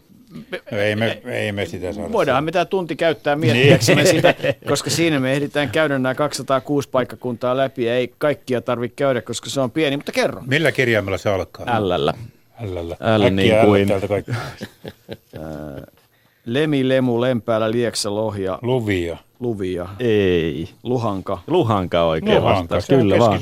No se on keski. Joo. Sinä kanssa Brutukseni. No enhän minä nyt tiedä, kuinka monta ihmistä Luhangassa asuu. Joo, niin. se, 762 on Tällä 2016 hetkellä, joo. mittauksen mukaan. Paljonhan Ja tosiaan, 08 tuskin, tuskin niin monta. en tiedä. Tai vaikka enemmän. Niin, koska 1980 silloin kuitenkin ollut vielä vajaa 1400 asukasta, että voi olla, että silloin on ollut, ollut mm, enemmänkin, niin, mutta sieltä tosiaan Aarne Pohjonen, voimistelija, pronssia Lontoon 1908 Joukkuekilpailussa Kyllä vaan, ja Luhanka, tässä nyt kun siitä on lueskellut juttuja, niin siellä asuu ilmeisesti Suomen rehdeimmät ihmiset, näin on Iltasanomat kertonut vuonna 2015, ja Iltasanomien tekemän selvityksen mukaan Suomen väkivallattomin kunta myöskin vuonna 2012 on Luhanka, eli, eli varsin mukava oloselta paikalta kuulostaa. Muutetaan sinne. Kyllä. Sieltä, siitähän ajetaan jatkuvasti ohi, kun Jyväskylässä käydään ja, ja, ja ollaan, No ei nyt ihan, no ei, mutta- ollaan ajettu ja, ja niin edelleen. Oli miten oli, niin tota, kuinka ollakaan, niin tämä on muuten yksi asia, mikä tuli vastaan, kun kävin näitä olympiamitalisteja kovasti läpi ja, ja etsin niitä syntymäpaikkoja, ja, niin, niin kyllä vaikka kuinka kuvittelee, että jonkun verran tätä urheiluakin on, on historia mielessä harrastanut, niin niin, niin enemmän kuin, kuin tota, kymmenen joka tapauksessa nimeä löytyi, jotka ei, ei sanonut suoralta kädeltä yhtään mitään. Lasse, oletko kokenut samantyyppistä? No en, mä oon keskittynyt näihin olympiavoittajiin. Ja No ne sentään vielä tuntuu tutulta vai? aivan, joo, joo, tässä nyt kuitenkin sen verran sen verran vuosia takana tätä urheilun seuraamista, että on, on nuo kaikki olympiavoittajien nimet tutut, joskaan nyt ei ollut kaikki ihan, ihan, ihan selvillä, miten nämä olympiavoitot aikoinaan tulivat, että siinä, siinä jouduin tekemään töitä, mutta, mutta nimet toki on, ovat olleet tuttuja. Mennään otetaan, kun aloitettiin kerran sillä, että, että tota, aina joskus sitä sopupeliä on käyty, niin, niin varmaan löytyy lisääkin tarinoita paininkin osalta siitä, että joskus, ei, tota, joskus suomalaiset on ollut sen verran hyviä, että on voitu järjestellä asioita. Tuossa kun juteltiin, niin tota, kaksikko Väre Tamminen sai varmaan kaikkea hauskaa aikana aikaa.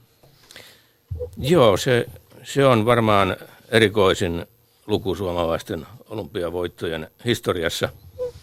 Siis ollaan, ollaan Antwerpenin kisoissa vuonna 1920 ja välisarjan loppuottelussa ovat vastakkain Emil Väre ja Taavi Tamminen, siis kaksi suomalaista.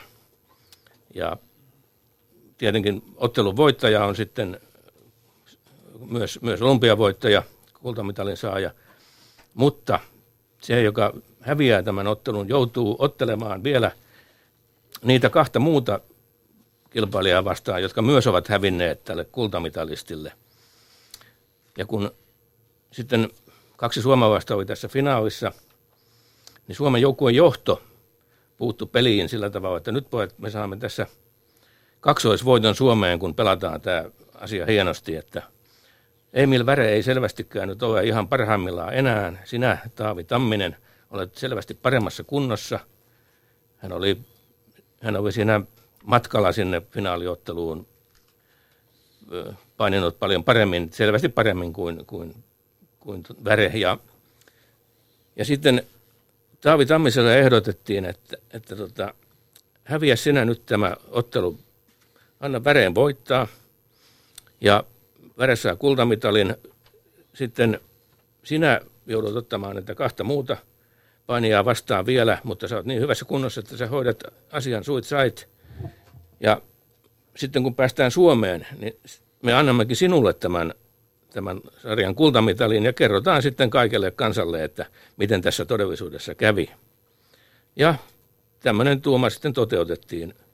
Taavi Tamminen antoi Emil Väreen voittaa sen loppuottelun ja sitten sen jälkeen Taavi Tamminen voitti selättämällä molemmat ja toinen taisi olla pistevoitto, mutta kuitenkin hän voitti selvästi ne kaksi muuta vastustajaa, jotka hänen pitä, vielä piti voittaa, jotta Suomi sai sen hopeamitalin. Siihen aikaan, siis vuonna 20 kilpailupaikalla ei jaettu mitaleita niin kuin nykyisin olympiakisoissa tehdään, vaan, vaan joukkueen johto sai mukaansa tai joukkueelle lähetettiin jälkeenpäin. Tässä tapauksessa valtava kasa mitaleita. Suomi pärjäsi loistavasti niissä kisoissa kaikki lajit huomioon ottaen. Ja sitten kun mitalit oli Suomessa, niin tosiaan Taavi Tammiselle annettiin tämä sarjan kultamitali. Ja luultavasti Emil Väres sai sen hopeamitalin.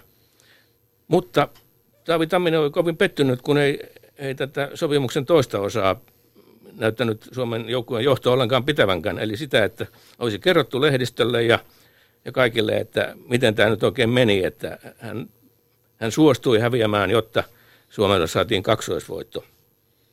Ja joukkueen johto selitti tätä pettyneelle Tammiselle sitten sillä tavalla, että jos me nyt paljastetaan tämä kaikille kansalle ja kaikille maailmalle tämä, että miten me pelattiin siellä Antwerpenissä, niin kuule, ne tulee ja ottaa meiltä kaikki mitalit pois. Ja siinä menee mitalit ja siinä menee kunnia ja maine ja kaikki. Ja näin. Ihan elämänsä loppuun asti Taavi Tamminen oli kultamitalin haltija, ja sitä ei oikeastaan kukaan muu tiennyt.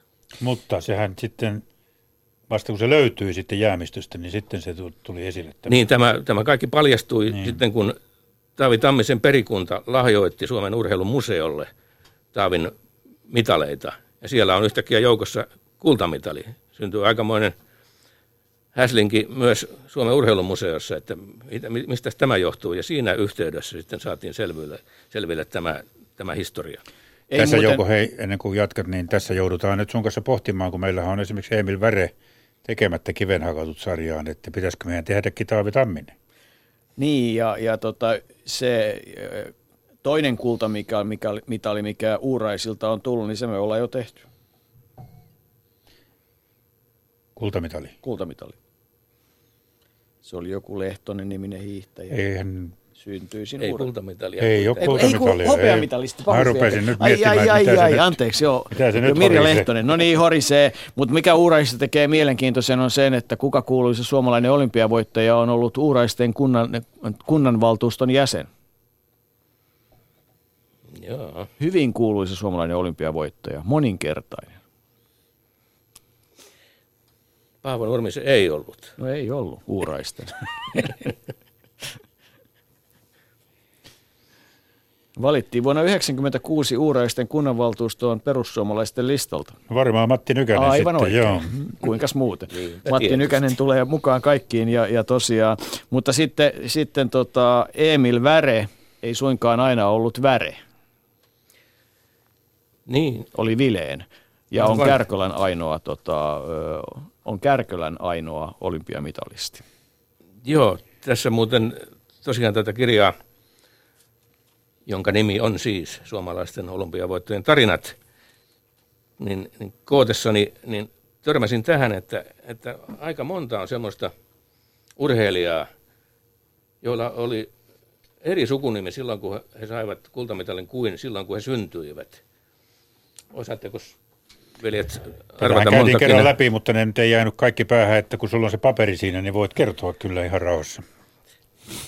Niitä on kaikkiaan 17, mutta jos tästä pudotetaan pois ne neljä naista, joiden sukunimi vaihtuu siis avioliiton kautta, niin, niin 13 on semmoista henkilöä, joka, joka tota, kuten Karlo Koskelo, painija, hän oli aikaisemmin sukunimeltään Ääpälä. Theodor Koskenniemi oli Forström ja, ja sitten tämä Harri Larvan tapaus on mielenkiintoinen, kun Suomen urheiluliiton puheenjohtaja Urho Kekkonen vuonna 1932 kirjoitti Suomen urheilulehteen ultimaattumin keväällä, että, että kun kesällä osallistumme Amsterdamin olympiakisoihin, niin meidän tulee olla siellä yhtenäinen suomalainen suomenkielinen joukkue. Ja kaikki ne olympiaurheilijat, joilla on, on ruotsinkielinen nimi, niin nyt kiireesti muuttamaan se suomenkieliseksi. Ja näin muun muassa Harri Larva, ja, joka voitti siis 1500 metrin juoksun tuolla Amsterdamissa ja samassa kilpailussa kolmanneksi tullut Eino Purje, aikaisemmin Eino Bori, muuttivat siis nimensä. Ja sitten semmoisia, joita ei tarvi yhtään ihmetellä, että minkä takia on muuttanut nimensä, on tämä Eino Leino, joka on siis runoilijamestarin täyskaima, niin hän oli aikaisemmalta sukunimeltään Kakkinen. Merimies, tästä. merimies Kakkisen poika. Tämä, tämä, tämä tuli selväksi, kun kerran oltiin siellä Eino Leino haudalla. Ruovedellä. Ruovedellä. Just. Ja Pentti Linnasvuon muistavat kaikki 50-60-luvun loistava ampuja, ja sen nimi on, on kaikkien tiedossa hyvin, mutta harva tietää, että hän oli Lin, Lind Roos aikaisemmalta nimeltään. Paavo Lonkila oli, oli Long, Ville Pörhölä Horneman, Olavi Rove voimistelun joukkuekilpailun voittaja vuodelta 1948 oli Grönfeldt, Ale Saarvala oli Shara- Sharabi, Sabarin, anteeksi, vaikea nimi, siksi varmaan muutettiinkin Saarvalaksi. Ja Sylvi Sikiö, hän on Sylvi Saimona tunnettu Melonan olympiavoittaja. Steen Suvio oli alun perin Sussin, nimeltään Emil Väres, siis Vileen niin kuin sanottu. Ja erikoinen on tämäkin, että kun miehen alkuperäinen sukunimi on ollut Virtanen, niin hän on muuttanut sen toiseksi. Kurt Vires. Mm. Helsingin olympiakisoissa Melonnassa kaksi kultamittalia. Ja tämä Karl Anton Taneli, Tanelin poika Ääpälä, joka on yksi kotkalaisista mitalisteista, Kotkassa syntyneistä mitalisteista, niin hänen haudallaan kävin Oregonin Astoriassa, jonne hänet on haudattu. Hän sisällissodan jälkeen muutti Yhdysvaltoihin. Mutta Jerellä on Joo, joo, täällä oli tota, ootas nyt, mistä mä kaivasin ton, joo tossa, oli Twitterissä, jonne hashtagillä urheiluilta voi laittaa kysymyksiä tänne knoppi tiedoista, mitä voidaan sitten täällä kaivaa vähän pidemmänkin kautta, niin kuin tuo pienin kunta, mitä tuossa yritettiin etiskellä, sekä sitten tietenkin lähetysikkuna osoitteessa yle.fi kautta puhe toimii tämän illan vielä tuonne kello 20 asti, mihin lähetyskin kestää. Mutta joo, Bill Javelin nimimerkki Twitterin kautta on laittanutkin kysymyksen, että onko kemiössä syntyneitä olympiamitalisteja muita kuin Edwin Viide? Ja kun tästä äkkiseltään nyt kun tämä lista otetaan käteen, niin kemian kohdalla lukee vain yksi mitali, joten ei taida olla muuta kuin Edwin Viide kemiöstä, Mut, kemiössä syntyneitä. Mutta tämä viide varmaan lasketaan ruotsalaiseksi. Se on ruotsalainen. Ei, ei, ei, koska siis hän, on... vaikka hän syntyi siis kemiössä, niin hän kuitenkin Joo, nyt, ruotsalainen. Joo, ei, ja tämä nimi, joka tässä tuli, niin tota, joka kemiöön on kirjattu, niin ei ole kyllä Edwin Okei, okay, no niin, no sitten sit siellä on siellä muita. on, mutta kun näitä oli kohtuullisen paljon, eli 584 nimeä, ja meni jokunen aika löytää nämä paikkakunnat, niin – niin tota, en muista, en kuolemaksenikaan kuka on syntynyt Kemiössä. Koitetaan etsiä tässä näin, no, meillä on aikaa, etsiä, niin mutta, mä, tota, mä etsiä. Mutta, mutta siis... Edwin video oli kuitenkin ruotsalaisena voitti, mitä voitti. Joo. Niin ja hävisi Paavo Nurmelle ja Ville Ritolalle, niin kuin tiedetään. Mut se, oli siis aika, sen, se, oli, sen ajan se jotenkin muista, että se oli aika yllättävä joka tapauksessa, mutta oli miten oli. Mutta tota, äh, mennään eteenpäin äh, asiaa. Nimittäin kun näitä erikoisia ää, tavallaan olympiavoittoja, niin, niin on näitä vielä ainakin yksi sellainen, josta voidaan puhua. Eli, eli kun mennään luisteluun, niin sieltä saadaan tarina, jossa, jossa joku jo paljon menestystä saanut kenties avittaa toista kaveriaan. Joo, viittaat siis Samonien kisoihin 1924, jossa, jossa Klaas Thunberg ja Julius Skutnab olivat suomalaiset mitalistit ja Thunberg voitti, hän oli aivan, aivan tota, loistokunnossa, maailman paras luistelija tuohon aikaan, oli ollut jo pari vuotta aikaisemminkin sitä ja hän voitti siellä 1500 metrin luistelun, 5000 metrin luistelun, oli epähuomiossa jäänyt pronssille siinä 500 metrillä, mutta näiden saavutusten ansiosta hän oli myös ja varma voittaja tässä yhteiskilpailussa. Myös semmoinen kilpailu oli siinä, siinä ohessa. Ja sitten oli jäljellä 10 000 metrin luistelu. Ja tämä toinen suomalainen Julius Skutnab ehdotti, näin kerrotaan, ehdotti Thunbergille, että anna kun minä voitan tämän, nyt minäkin saisin yhden kultamitalin sitten. Ja, ja, ja näin, näin tapahtui. Se, miten tämä oikeastaan tapahtui sitten tämä, tämä tota voitto, niin siitä on kaksi tarinaa. Toisen mukaan tämä Skutnap johti koko ajan sitä, sitä kun nämä pari, parina luistelivat nämä kaksi suomalaista. Ja hän määräsi, määräsi vauhdin ja, ja Thunberg ilmeisen helposti seurasi. Toisen tarinan mukaan Thunberg veti ja, ja huolehti siitä, että, että aika, ajasta tulee niin hyvä, että ei, ei muut ei muut kilpailijat eivät siihen pysty. Ja ihan siellä kilpailun lopussa sitten sieltä takaa kuulu, kun, kun Skutna huusi, että Klasse, muista mitä lupasit. Ja siinä kohtaa Klaas Thunberg oli sitten hellittänyt ja päästi, päästi maanmiehensä ja harjoittelukaverinsa edelleen ja, ja näin. Voittaja Julius Skutnap, toinen Klaas Thunberg. Thunberg yksi 81 helsinkiläisestä olympiamitalistista ja äh, Skudnap äh, oli myös äh, saman kaupungin urheilijoita, mutta kyllä me vastaus löydettiin tähän kemiöönkin. Joo, kyllä löydettiin vähän. No, ei ehkä hirmu pitkään kyllä kestänyt, mutta joo, itse asiassa Helsingin olympialaisista vuodelta 1952 löytyy kemiössä syntynyt Suomen väreissä urheillut urheilija ja olympiamitalisti Ernst Westerlund uh, 6 metrin R-luokassa purjehti pronssia 52 Helsingissä ja oli tuolloin kun rallia veneen kapteenina toimia pronssia hänen kaulansa asetettiin, niin 59-vuotias ja edelleen Suomen olympiahistorian vanhin mitalliurheilija. Joten, joten tässä näin, ja se, siellä on käsi jo pystyssä tarinaa. Niin, haluaisin tarkentaa tuonne, että mitalia ei laitettu hänen kaulaansa. Ai niin, nimenomaisesti, joo, tämä oli tämä. kato, kato, miten lyhyt muisti tässä on. 52. Niin, siis ensimmäisen kerran nämä olympiamitalit olivat tämmöisessä ketjussa Roomassa vuonna niin. 1960. Sitä ennen ne oli, ne oli yleensä tämmöisessä pienessä rasiassa. No joo. Ja alunperinhan ei mitaleita siis, että alunperinhan mitalit olivat hopeisia, eli kultaa, hopeaa ja pronssia ei alunperin vaettu, vaan sehän tuli vasta myöhemmin tämäkin traditio. Että. Eikä ollut palkintokorokettakaan mihin nousta, että nyt, mm-hmm. Ennen kuin 32 Los Angelesissa. Niin, aina ei ennen ollut ei, siis paremmin. Ei koskaan, ei koskaan noussut, korkeammalle korokkeelle. Kor- niin. niin, tämä vanha urheilutietokilpailu kysymys, kuinka monta kertaa Paava Nurmi nousi kor- korkeammalle palkintokorokkeelle. Ei kertaakaan. Se on semmoinen kompakysymys vähän kuin sama, että minkä järven jäällä se lalli tapettiin ja sitten kaikki rupeaa järveen. Mutta se oli Henrik kyllä, joka siellä surmansa sai. Joo, no niin, nyt mentiin aiheeseen. Köyliö. Ai niin, Köyliö. Katsotaan muuten Köyliöstäkin löytyy olympiamitalisti, mutta älkää vaan kysykö, kuka on syntynyt Köyliössä. Mutta, mutta tota, no, Lalli. No Lalli. mutta ei Partinen. Ei. Ei, ja tota, Partisilla ei josta paitsi olympiamitalisteja, mutta jääkiekkoilijoilla niitä on yllättävän paljon, se on ihan, ihan tota, selkeä asia. Harri Eloranta Köyliöstä, ampumahiihteen niin pronssia, niin Albertville 92. Joo.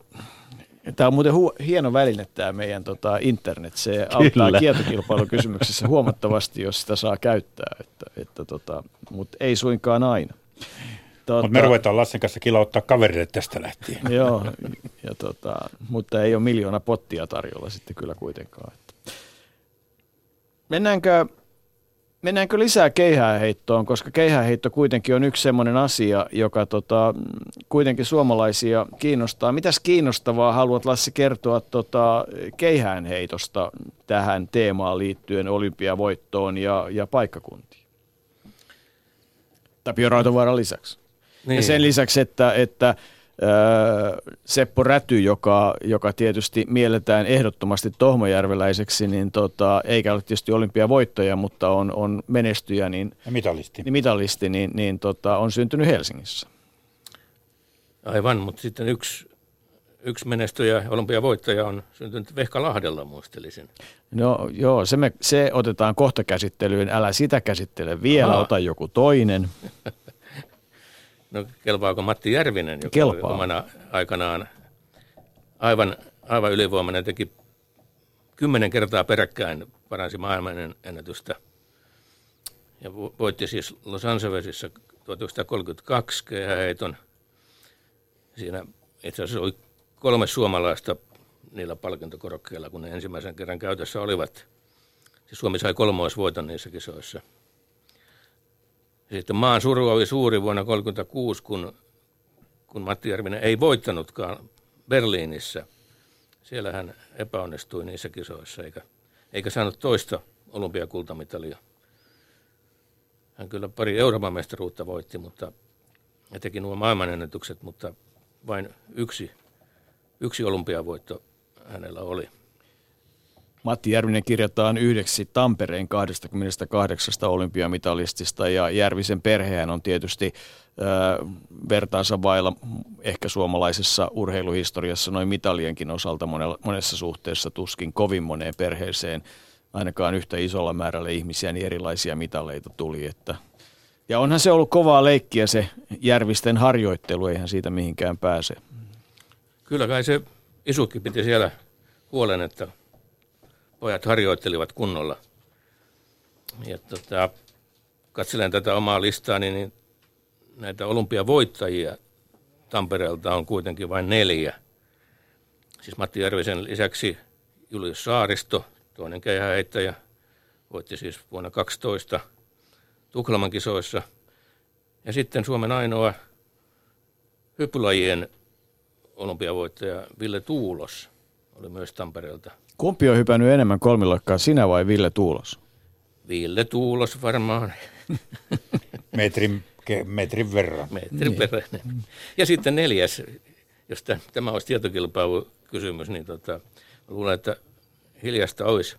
Nimittäin Yrjö Lindegren, arkkitehti, joka voitti Lontoon kisojen taide, taidelajeissa asemakaava-arkkitehtuurin sarjan, niin hän oli Tampereelta syntyisin.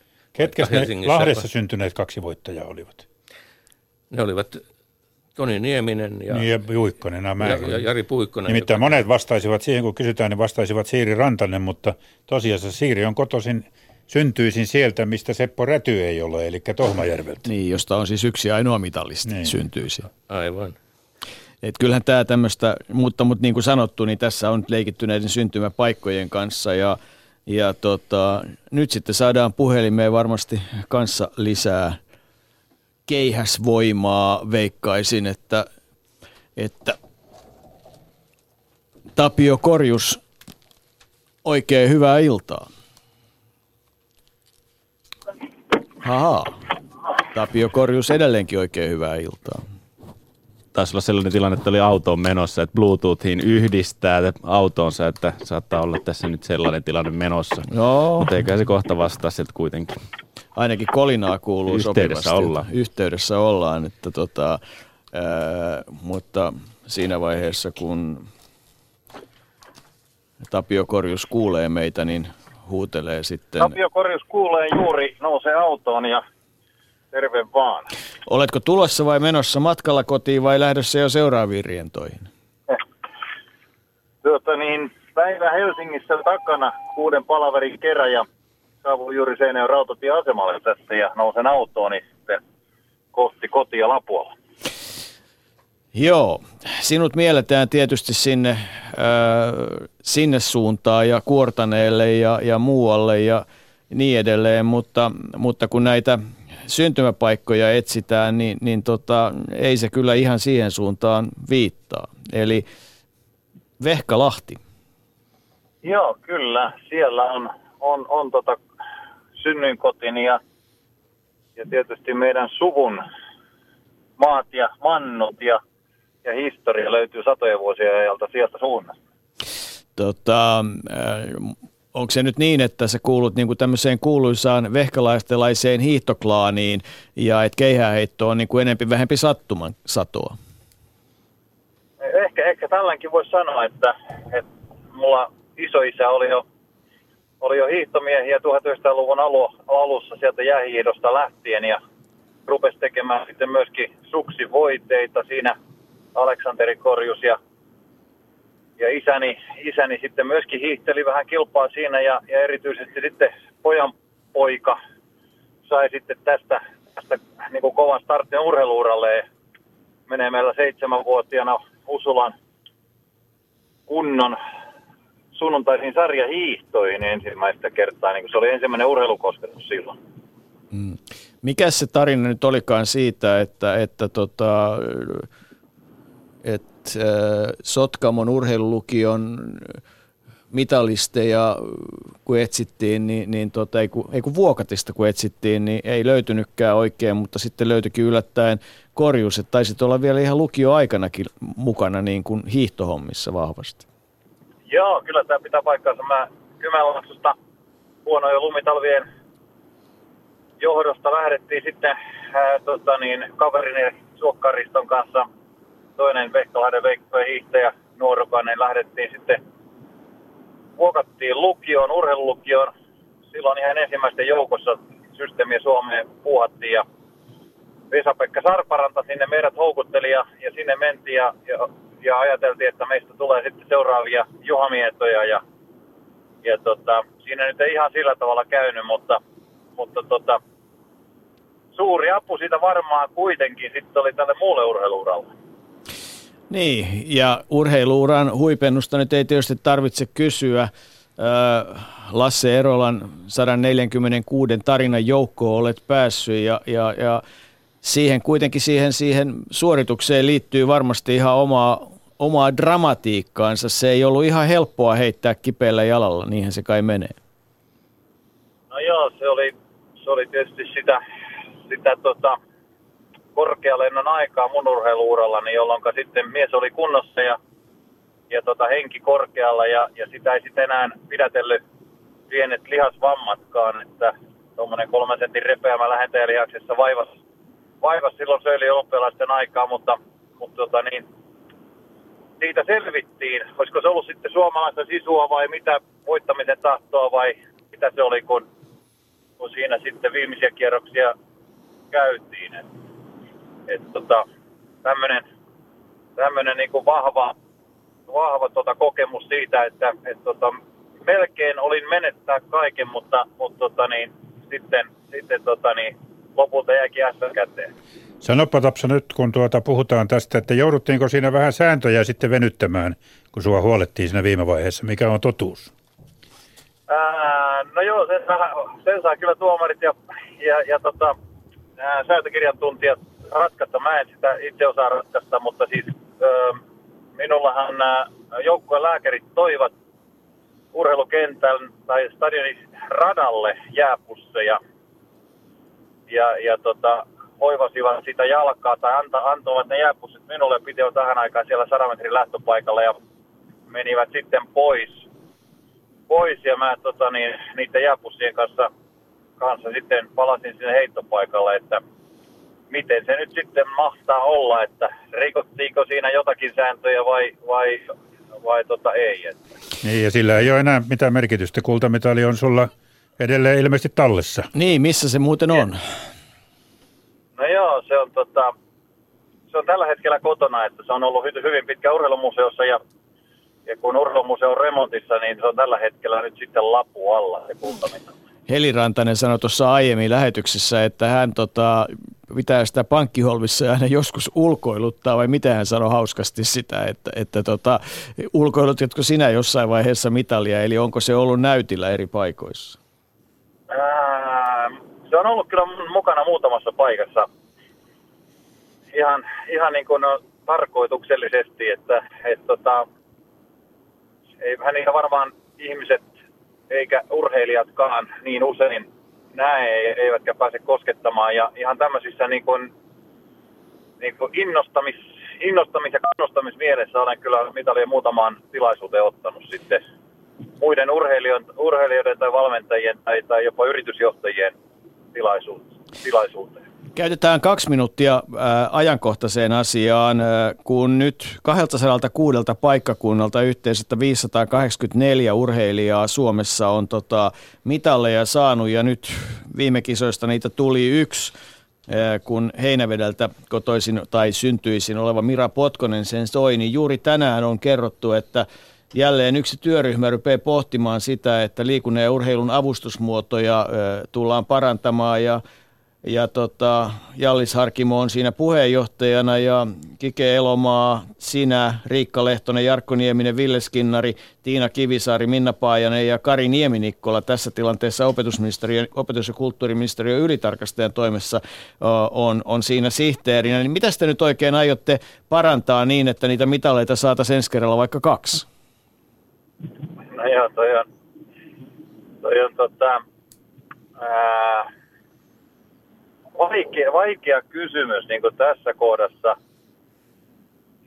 Työryhmän tehtävä on, on kartottaa suomalaista liikuntaa ja urheilua koskeva niin kuin, ö, valtiollinen rahoitus ja avustusjärjestelmä. Ja, ja kyllä mä itse ainakin toivon, että me pääsemme käymään sitä keskustelua aika aika puhtaaltakin pöydältä ja toivon, että keskusteluun tulee mukaan niin kuin laajasti ottaen koko suomalaisen liikunnan ja urheilun rahoitus. Ei pelkästään se, joka kanavoituu sieltä liikuntayksikön kautta, vaan, vaan vähän laajemminkin ajatellen, koska liikunta on niin kiinteä osa yhteiskuntaa ja suomalaistakin elämänmenoa, että, että toivon, että siihen pystytään sitten tuomaan vähän uudenlaistakin ajattelua tähän liikunnan ja urheilun rahoitukseen ja, ja sitä kautta voidaan myöskin sitten äh, ehkä herätellä toiveita siitä, että suomalainen huippurheilukin sitten äh, ehkä nousi sillä tavalla uudelle, uudelle äh, tota niin, nousujohteiselle uralle, että niin mitaleita todella saataisiin kesäkisoissa 50 ja talvikisoissa semmoinen reilu 10, että se on,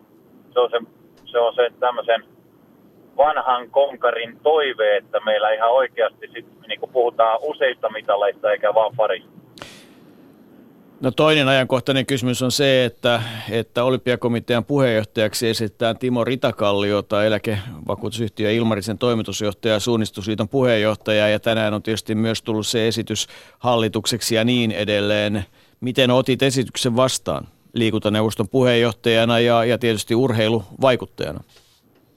Joo, mielestäni hyvä esitys. että, että sillä tavalla niin kuin otin ilolla sen vastaan ja, ja tota, ää, erittäin hyviä nimiä, nimiä lista täynnä ja, ja, ja, ja tota, Rita Kallio erittäin hyvä ehdo, ehdokas puheenjohtajaksi ja, ja tota, pidän tärkeänä myöskin sitä, että esitys tuli näin ää, reippaasti ennen kokousta niin kuin julki haluttiin tuoda esille ja se antaa myöskin mahdollisuuden demokratialle, että jos jäsenet, ää, uuden olympiakomitean jäsenet niin haluavat ja, ja siinä on tarvetta, niin pystyvät vielä, vielä myöskin sitten tuomaan uusia ehdokkaita tähän rinnalle niin, että, että keskustelu on avointa ja, ja hyvä hallinto toteutuu niin kuin tässä Suomen suurimmassa kansanliikkeessä. Että, et, et, jollakin tavalla tuntui ihan hyvältä tänään, kun tämä tieto tuli julkisuuteen. Tapsa, palataan vähän keihää heittoon vielä muutenkin kuin tuota sinne Souliin, jossa sä mittamiestä kävit kiittämässä. Kun sä oot ollut paljon tekemissä – keihäeidon kanssa muutenkin kuin silloin olympiakisoissa ja minultakin kysytään vähän väliä. Ei ole kauaa, kun kamera edessä kysyttiin, että mistä tämä tämmöinen suomalaisen keihäheiton harrastus on oikein peräisin, että se on pysynyt voi sanoa, että sata vuotta ja ylikin, niin oletteko se koskaan tutkinut historiaa? Minkä takia keihäheitosta alun perin tuli niin suosittu Suomessa?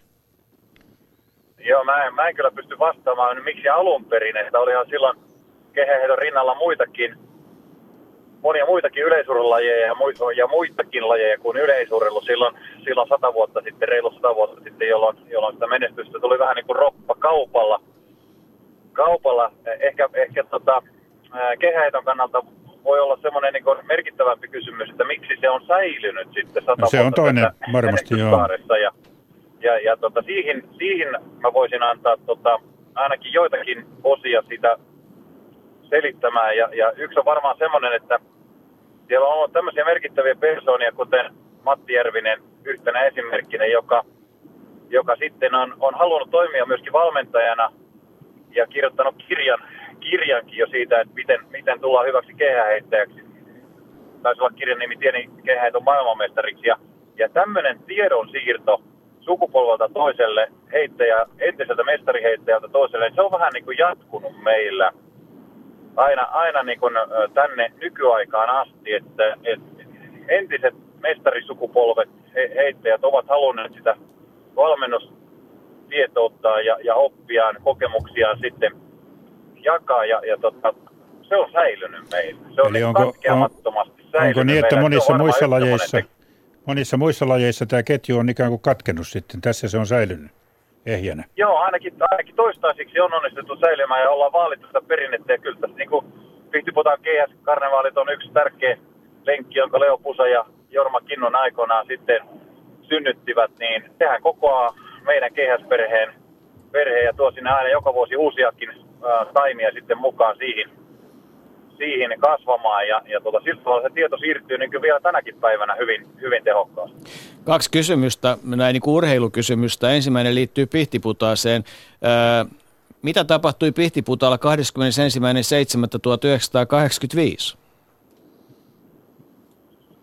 Öö, olisiko ollut silloin karnevaalit ainakin. Itse olin, olin sinä vuonna siellä heittämässä. Heitin, heitin silloin tota, sen vanhamallisen keihäheiton ennätykseni. Ää, en tiedä, onko tämä päivämäärä se oikea päivämäärä, mutta silloin heitin ainakin 89.30 muistaakseni. Muistaakseni urheilukielellä tarkoittaa, että olen varma. tota, niin se juuri on. No sitten toinen kysymys, että mainitset tota, kolme muuta äh, Vehkalahdella syntynyttä suomalaista olympiamitallistia. kolme muuta? Niin. No ainakin, ainakin siis Sulo Nurmela ja Marjatta Kajosmaa tulee ensimmäisenä mieleen, mutta, mutta tota niin, ää, en ole ihan varma, varma tota siitä, mutta, mutta muistaakseni Lommin veljekset Helsingin olympialaisissa Oiva ja Veikko Lommi toivat pronssia, ovat itse asiassa muuten samasta saaresta toisin kuin Kurjuksen suku sieltä Kursaon saaresta, että, että näin tulee ainakin tässä mieleen. Mutta onko Marjatta Kajosmaa syntyisin sitten varmasti Vehkalahelta tuli vaan mieleen? Joo, no sitä en tiedä, onko, onko syntynyt, mutta siis edusti Vehkalainen Mut lom, Lommit on nimittäin ihan oikein, mutta Marjatta Kajosmaa pitää tarkistaa, koska tota, mulla on semmoinen käsitys, että hän on tota, Vehkalahdella syntynyt. Joo, eli Lommi, mainitsin, pahus viekö, Tapsa ties kaikki. Tämä oli, no niin. Epämiellyttävä sattuma, ei saatu jumiin. Tämä, tämä, tämä ei koskaan suju näin hyvin. No, eli toisena oikea vastaus tuli sieltä. Tota, palataan ihan hetkeksi vielä sinne, tota, ihan hetkeksi sinne, sinne sun uran huippuhetkeen, eli, eli olympia tota, voittoon, niin mitä vielä haluat siitä muistaa sellaista, mikä, mikä siinä niin kuin Söulissa, mikä se kova juttu oli? Joo, kyllä haluan, haluan kyllä muistaa ihan jokaisen sekunnin, sekunnin sitä kisasta. Toki, toki varmaan niin se tunneskaalan huipennus on, oli siinä, kun, kun viimeisessä heitossa, heitossa sitten tota niin, sain ladattua niin kuin kaiken, kaiken siihen keihän varten ja sen, sen tunsin myöskin vetohetkellä ja, ja kuulin niin kuin sen yleisön reaktioista myöskin, että, että heitto oli pitkä, siihen, siihen se tietysti monella tapaa niin kuin huipentuu ja myöskin siihen juoksuun sitten sinne mittamiesten luokse Söylin stadionin nurmikolla, mutta, mutta siihen kuuluu monia hienoviritteisiä asioita, joita on, on niin kuin e, erittäin mukava niin kuin myöhemminkin muistella. Ja, ja ihmisellä ilmeisesti se on semmoinen taipumus, että se muistaa hyvinkin tarkasti niin kuin ne asiat, äh, niin kuin hajut, hajut ja maut ja ja, ja näyt ja, ja, ja tunnelmat ja puheet ja kaikki, kaikki tuollaisesta tapahtumasta, joka on piirtynyt niin kuin erittäin voimakkaasti sitten sieluun. Että, että sillä tavalla en mä oikeastaan osaa eritellä sitä mitään yks, sen, sen enempää yksittäistä asiaa.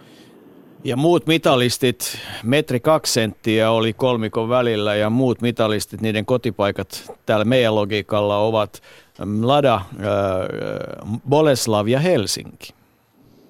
Joo, joo, se on, Sepolla, Seppohan on, Sepporatti on syntynyt Helsingissä, että se on, sitä ei, ei välttämättä ihan aina tuu, tuu tuota mieleen, että näin on, näin on, että stadin poikkia. No joo, ehkä me Tohmojärvelle kuitenkin laitetaan terveisiä. No. Tapio Korjus, äh, tota, ei muuta kuin turvallista ajomatkaa kohti kotia ja, ja tekemään kaikissa niissä paikoissa Kuortaneella ja liikuntaneuvostossa ja eri toimikunnissa työtä sen eteen, että että muitakin mitaleita seuraavissa kisoissa tulisi kuin yksi, jonka nyt toi heinäveteläinen Mira Potkonen. Joo, kyllä tässä tietysti, tietysti sielu, sielu palaa koko ajan siihen, siihen suuntaan, että suomalainen urheilu pärjää ja se on, se on kestävällä polulla, se on eettisesti rikasta ja vahvaa ja siinä samalla myöskin sitten kansa innostuu vielä ehkä nykyistäkin voimakkaammin liikunnallisen elämäntavan pari ja, ja tota, tämä kokonaisuus toimii. Meillä ei ole huippurheilu, jos meillä on liikuntaa, eikä meillä ole, meillä ole vahvaa kansanliikuntaa, jos meillä on vahvaa huippurheilua. Näinhän se toimii, ainakin minun mielestä.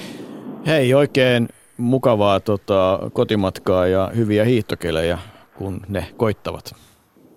Kiitos teille. Ylepuheen urheiluiltaa. Se on sitten viimeinen vartti. Studiossa ovat emeritustoimittaja, tietokirjailija Lasse Erola ja tietokirjailija Ylen toimittaja Arto Teronen ja Arto nauraa jotakin. Olet sinäkin emeritusradiopäällikkö, radiourheilun päällikkö vai miten sanotaan? Me ollaan Lassen kanssa hyvin emerituksia molemmat. Todella emerituksia ja, ja, ja tota, Jere ei ole emeritus, mutta onko meillä jotain hauskaa siellä netin puolella? Joo, vielä voi vartin ajan, tai no itse asiassa nyt 14 minuuttia vielä aikaa laittaa noita kysymyksiä tämän lähetyksen aiheista. Äh, Twitterissä hashtag kurheiluilta ja lähetysikkuna osoitteessa yle.fi kautta puhe.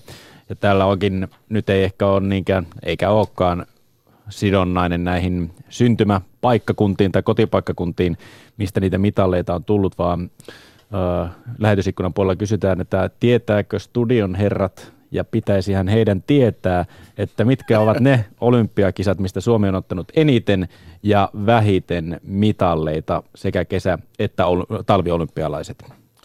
No vähiten ainakin on aika helppo, että, että se ei ole kovin monimutkainen, se oli just koettu, mutta eniten, eikö se ole sitten Antwerpeniin me kai mennään sitten? Antwerpen, entä Pariisi, jompi kumpi? Pariisi 24 tai Antwerpen 20? Pariisi on enemmän. 37 mitalia yhteensä. 34 Antwerpenissa. silloin sai lähettää aikana aika paljon painijoitakin Joukkueet oli vähän erilaisia, kuin Tukholmassa 12 oli suomalaisia painijoita, oli 28 kappaletta. Niin, ja sitten tietysti täytyy laskea, että näitä mitaleita jotkut toi yksinään enemmän kuin mitä on saatu monissa kisoissa ja, ja niin edelleen. Että tota, Mutta Lasse Erola, kun niitä kultamitali huippuhetkiä olet kirjaasi kirjannut, niin mikä se on, niin kuin, sanotaan nyt sitten vaikka erikoisin tarina, mikä sieltä mielestäsi nousee esiin, ihan siihen suoritukseen liittyen, jos ne eivät ole näitä, näitä eettisesti ehkä puoliharmaalla alueella olevia? Ja onhan siellä hyvin, hyvin erilaisia dramaattisia ja, ja, ja tota, sitten taas semmoisia, voisiko sanoa, että itsestään selviä juttuja. Aika huima on tämä, tämä Pariisin kisat, tässä mainittiin, niin tulee mieleen sieltä Albin Stenruusin maratonjuoksun voitto. Läkähdyttävän kuuma keli ja, ja ukkoa jäi, jäi radan varteen, maantien varteen siis koko ajan.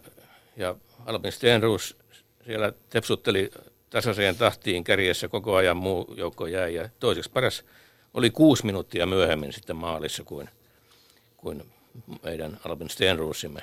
Mm. Siis huimaavaa ylivoimaa siinä. Sinne maantien varten jäi niissä kisoissa maratonilla myös Hannes Kolehmainen. Se jää usein mainitsematta, mutta että hän Antwerpenin jälkeen oli mukana vielä Pariisissa, mutta keskeytti. Aivan. Niin, Albin Stenroos ei suinkaan ole sen paikkakunnan, missä hän on syntynyt ainoa kultamitalisti. Niin, Vehmaalta on myös eräs soutaja, aivan ylivoimainen urheilija Suomen mitoissa sivua aikoinaan Pertti Karppinen, joka voitti siis kolme, kolmissa olympiakisoissa peräkkäin yksikkösoudun kultamitalin. Aivan huima suoritus. Mm. Vehmaa graniittia se kai se on, mutta Vehmaalta ovat molemmat, molemmat kotoisin. Se, se kirjataan ja Vehmaalla on kaksi mitalia ja prosentti kullan osalta on sitten aika korkea kaiken kaikkiaan. Että, että tota, mutta onhan sieltä muitakin kovia urheilijoita tullut. Timo Aaltonen oli, oli tota, tietysti kuulan työntäjä ja, ja sitten sieltä on kovia muusikoita, Tuula Amberlaa ja, ja niin edelleen, että kyllä tota, Vehmaaltakin kaikenlaista tulee muutakin kuin urheilua.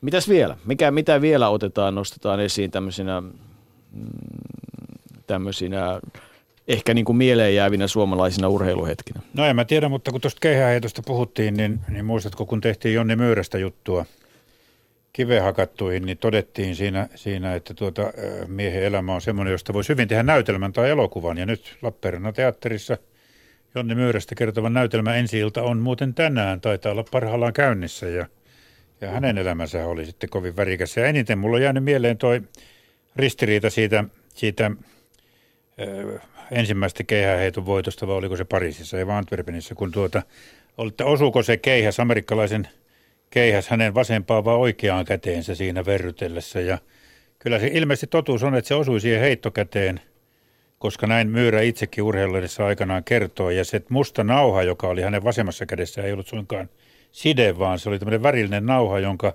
avulla toimitsijat saivat, erottivat, kuka oli kulloinkin vuorossa tai heittänyt ja pystyivät merkitsemään tuloksia muistiin. Mutta on semmoista ihmeellinen juttu, että jos kerran mies on käynyt sairaalassa ja sieltä poistettu luun sirua kyynärpäästä, niin sen jälkeen hän kuitenkin pystyy heittämään olympiakultaan. Hetkinen, nyt kentälle astelee, ei se voi olla, ei se ole kukaan muu kuin Jonni Myyrä, suoraan Lasaretista. Aamupäivällä amerikkalaisen harjoitusheitto osui Jonnin keihäskäteen ja Jonni kiiretettiin sairaalaan paikattavaksi. Me ajattelimme, että nyt on Jonnin heitot heitetty, mutta niin vaan kävelee Jonni käsi siteessä kohti heittopaikkaa. Miten käy Antwerpenin keihäsfinaalissa nyt, Lasse Erola, onko tämä suunnilleen oikein? Ilmeisesti, ja myös myös Myyrä itse on, on kertonut, oli tuon olympiavuoden urheilijan joululehteen, häneltä oli, oli saatu kirjoitus, jossa hän, hän kertoi, miten, miten kaikki meni, ja, ja hän vakuuttaa siinä, että se todella oli se. Hän oli siis loikoili siellä, siellä kentällä, siinä harjoitusheittojen välissä, ja amerikkalaisen heittäjän keihäs putosi siihen lähelle ja lähti liukumaan sitten sitä nurmikkoa pitkin, ja törmäsi pysähtyi Jonni Myyrän kynärpäähän. hän itse vakuuttaa tosiaan, että se oli se heittokäsi, johon, johon se, johon se keihäs, keihäs osui. Ja tarina on kyllä aika uskomaton, mutta kai siihen on pakko uskoa. Ja jonkun verran on hymyilyttänyt se, että tarinan mukaan niin amerikkalaisheittäjä tuli hakemaan sen keihäänsä ja totesi, että I'm very sorry ja lähti pois paikalta. Onhan nämä keihäät osunut tota, ranskalaisiin pituushyppäjiinkin, että, että kyllä tämmöistä. Kuka tai mu- sekin pitää muuten paikkansa, kun aikanaan Suomi-Ruotsi maaottelussa, niin joku suomalainen heitti moukaria niin, että se meni sinne radan, radan puolelle, niin Tiilikainen oli, oli tokaistu, että onneksi siellä oli ruotsalaiskatsomo. Ai, ai, ai, ai. Mie en tuohon urheilu usko, se on turmioks. Nuoret miehet vaan riekkuu, hyppii ja viskoo keppejä kaiket illat ja vielä pyhänäkin. Ei ole tervettä tuommoinen, sanoi Salomon Myyrä, eli Jonnin isä. Tähän muuten dramatiikkaa liittyy Jommin, Jom, Jonnin elämään monellakin tavalla ja ja pienenlaista dramatiikkaa liittyy myös ensi iltaa, joka piti olla tänään, mutta sairastapauksen vuoksi se on siirtynyt ensi tiistaille. Katos vaan. No niin. Että, että tota, mutta, mutta, mutta, mutta mielenkiinnolla odotan, eikä tämä suinkaan tietysti ainoa. Luulen, että kun ollaan, erilais, ollaan kivehakatut sarjaakin tehty, niin aika moneen otteeseen on tullut mieleen se, että kyllä nämä elämänvaiheet on sellaisia, että näistä erilaisia mm, elokuvia ja näytelmiä saisi. Kyllähän tietysti ei, ei tämä Jonni suinkaan ainoa ole, mutta, mutta siellä hän lepää San Franciscon kupeessa. Oli hienoa päästä löytämään hänen hautapaikkansa. Voin sanoa, että se ei muuten ollut ihan helppo operaatio. Mutta Jonni Myyrä, täytyy käydä katsomassa Lappeenrannan teatterissa, mitä hänestä on irti saatu. Mitä Lasse vielä otetaan mukaan? Meillä on viitisen minuuttia aikaa.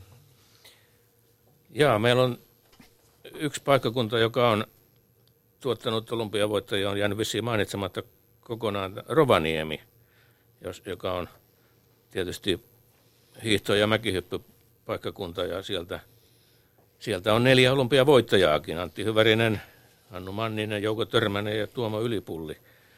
Että terveisiä vaan Rovaniemelle, anteeksi nyt jos olemme aikaisemmin unohtaneet teidät. Rovaniemi melkein pääsi kympin kerhoon, mutta siellä on yhdeksän mitallia, mutta järjellä on jotain.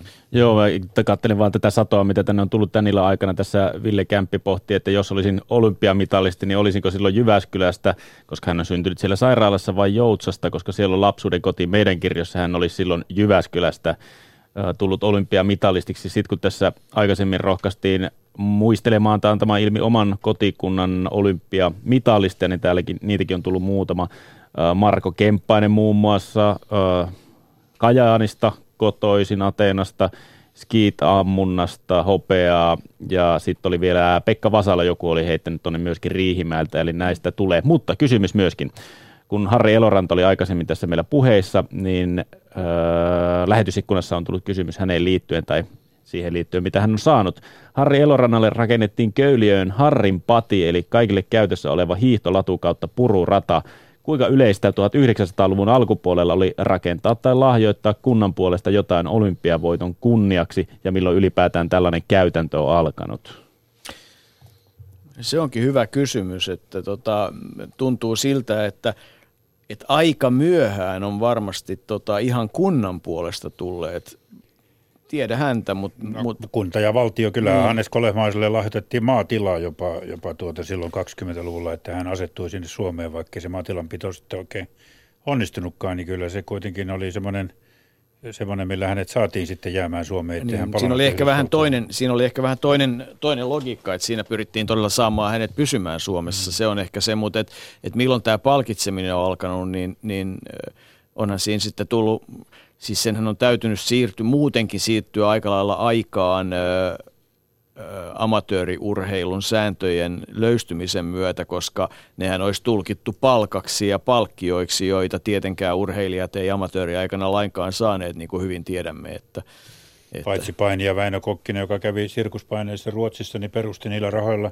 vielä aktiivi, aktiivina ollessaan perusti ravintoloita ja vaatetusliikkeitä Helsinkiin, että – kaikki oli suhteellista. Paavo Nurmea väijyttiin kansainvälisesti, mutta joku toinen pääsi niin kuin koira veräjästä. Niin Paavo Nurmihan tietysti oli hauska se, että kun lehdessä oli, urheilulehdessäkin oli juttu siitä, että Paavo Nurmi juokseekin Satka Saksassa, koska he ovat päässeet sopimukseen Paavo Nurmen kanssa. Mietin mielessä, että mistä on päästy sopimukseen, ruokalistasta kenties kun ei, tai majoituspalveluista, kun ei rahaa kuulemma liikkunut ollenkaan. No tämä oli sitä omaa aikaansa ja, ja siinä suhteessa nykyisin on paremmin, että, että ainakin periaatteessa kaikki on, on tietyllä tavalla voi olla avointa. Tähän pitää joko tähän loppuun kertoa kuitenkin hauska, hauska tarina, joka on kerrottu jo tuhat kertaa, mutta kun se liittyy tähän sopimukseen pääsemiseen ja Rovaniemeen, joka oli äsken tuossa tapetilla, niin kuin sanotaan, niin kerrotaan tämä nyt, kun August Keuru, suurhiihtäjä, oli Rovaniemen Ounasvaara hiihtoseuran kuuluisaan 50 kilometrin hiihtoon lähdössä, niin hän keskeytti jo sadan metrin jälkeen. Ja kun lehdistö sitten kysyi häneltä, että siis todellinen syy oli se, että hän ei päässyt sopimukseen palkkioista – mutta kun lehdistö kysyi, että miksi keskeytit 100 metrin jälkeen, niin August sanoi, että lähtö epäonnistui. Niin, no se oli... 50 kilometrin hiihtoa. Kyllä. Se niin hyvä selitys. August Kiuruhan on yksi muuten näitä tota, rajan takaisten alueiden Sakkolan porsas vai miten sitä sanottiin? Että... Niin, Sakkolasta joo, sieltä. Kannakselta. Sieltä, sieltä käytiin häntä katsomassa.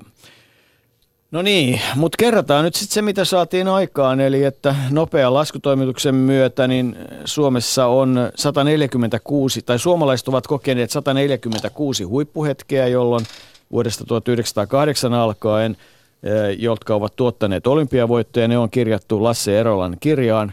Kiitos Lasse, kun olit, olet ollut mukana ja, ja kiitos Arto Teronen.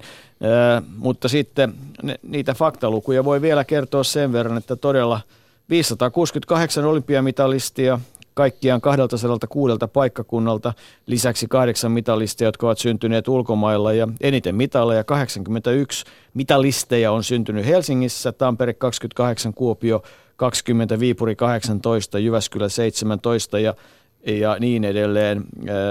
Lisäksi yksi on, eli painin olympiavoittaja Karlo Mäkinen on syntynyt Ahvenamaalla ja ja viimeisin mitalisti Mira Potkonen syntynyt Heinävedellä. Mitä haluat Jere, Jere täydentää tähän? No eipä hirveästi ole täydennettävää tähän näin, tota, kun sitä omaa kotikuntaa tuolla kattelin, niin ehkä, ehkä siihen jonkunlaista täydennystä. No, tai no, se keskusteluaihe, että ota, ottaako nyt sieltä sitten kotikunnastaan vaiko sitten syntymäpaikasta, mutta se menee vähän vaikeaksi, jos ottaa sieltä, että missä urheilija on elämässä no, Sitten voisi tutkia, että mitä seuraa on edustanut, kun, kun on olympiamitalin saanut, ja sekään ei tietysti kerro kovin paljon, koska toiset seurat parjoaa paremmin kuin toiset, tai missä asui silloin, mikä oli kotipaikka. Et, mutta tämä nyt lähtiin tekemään joka tapauksessa syntymäpaikkojen vuotta.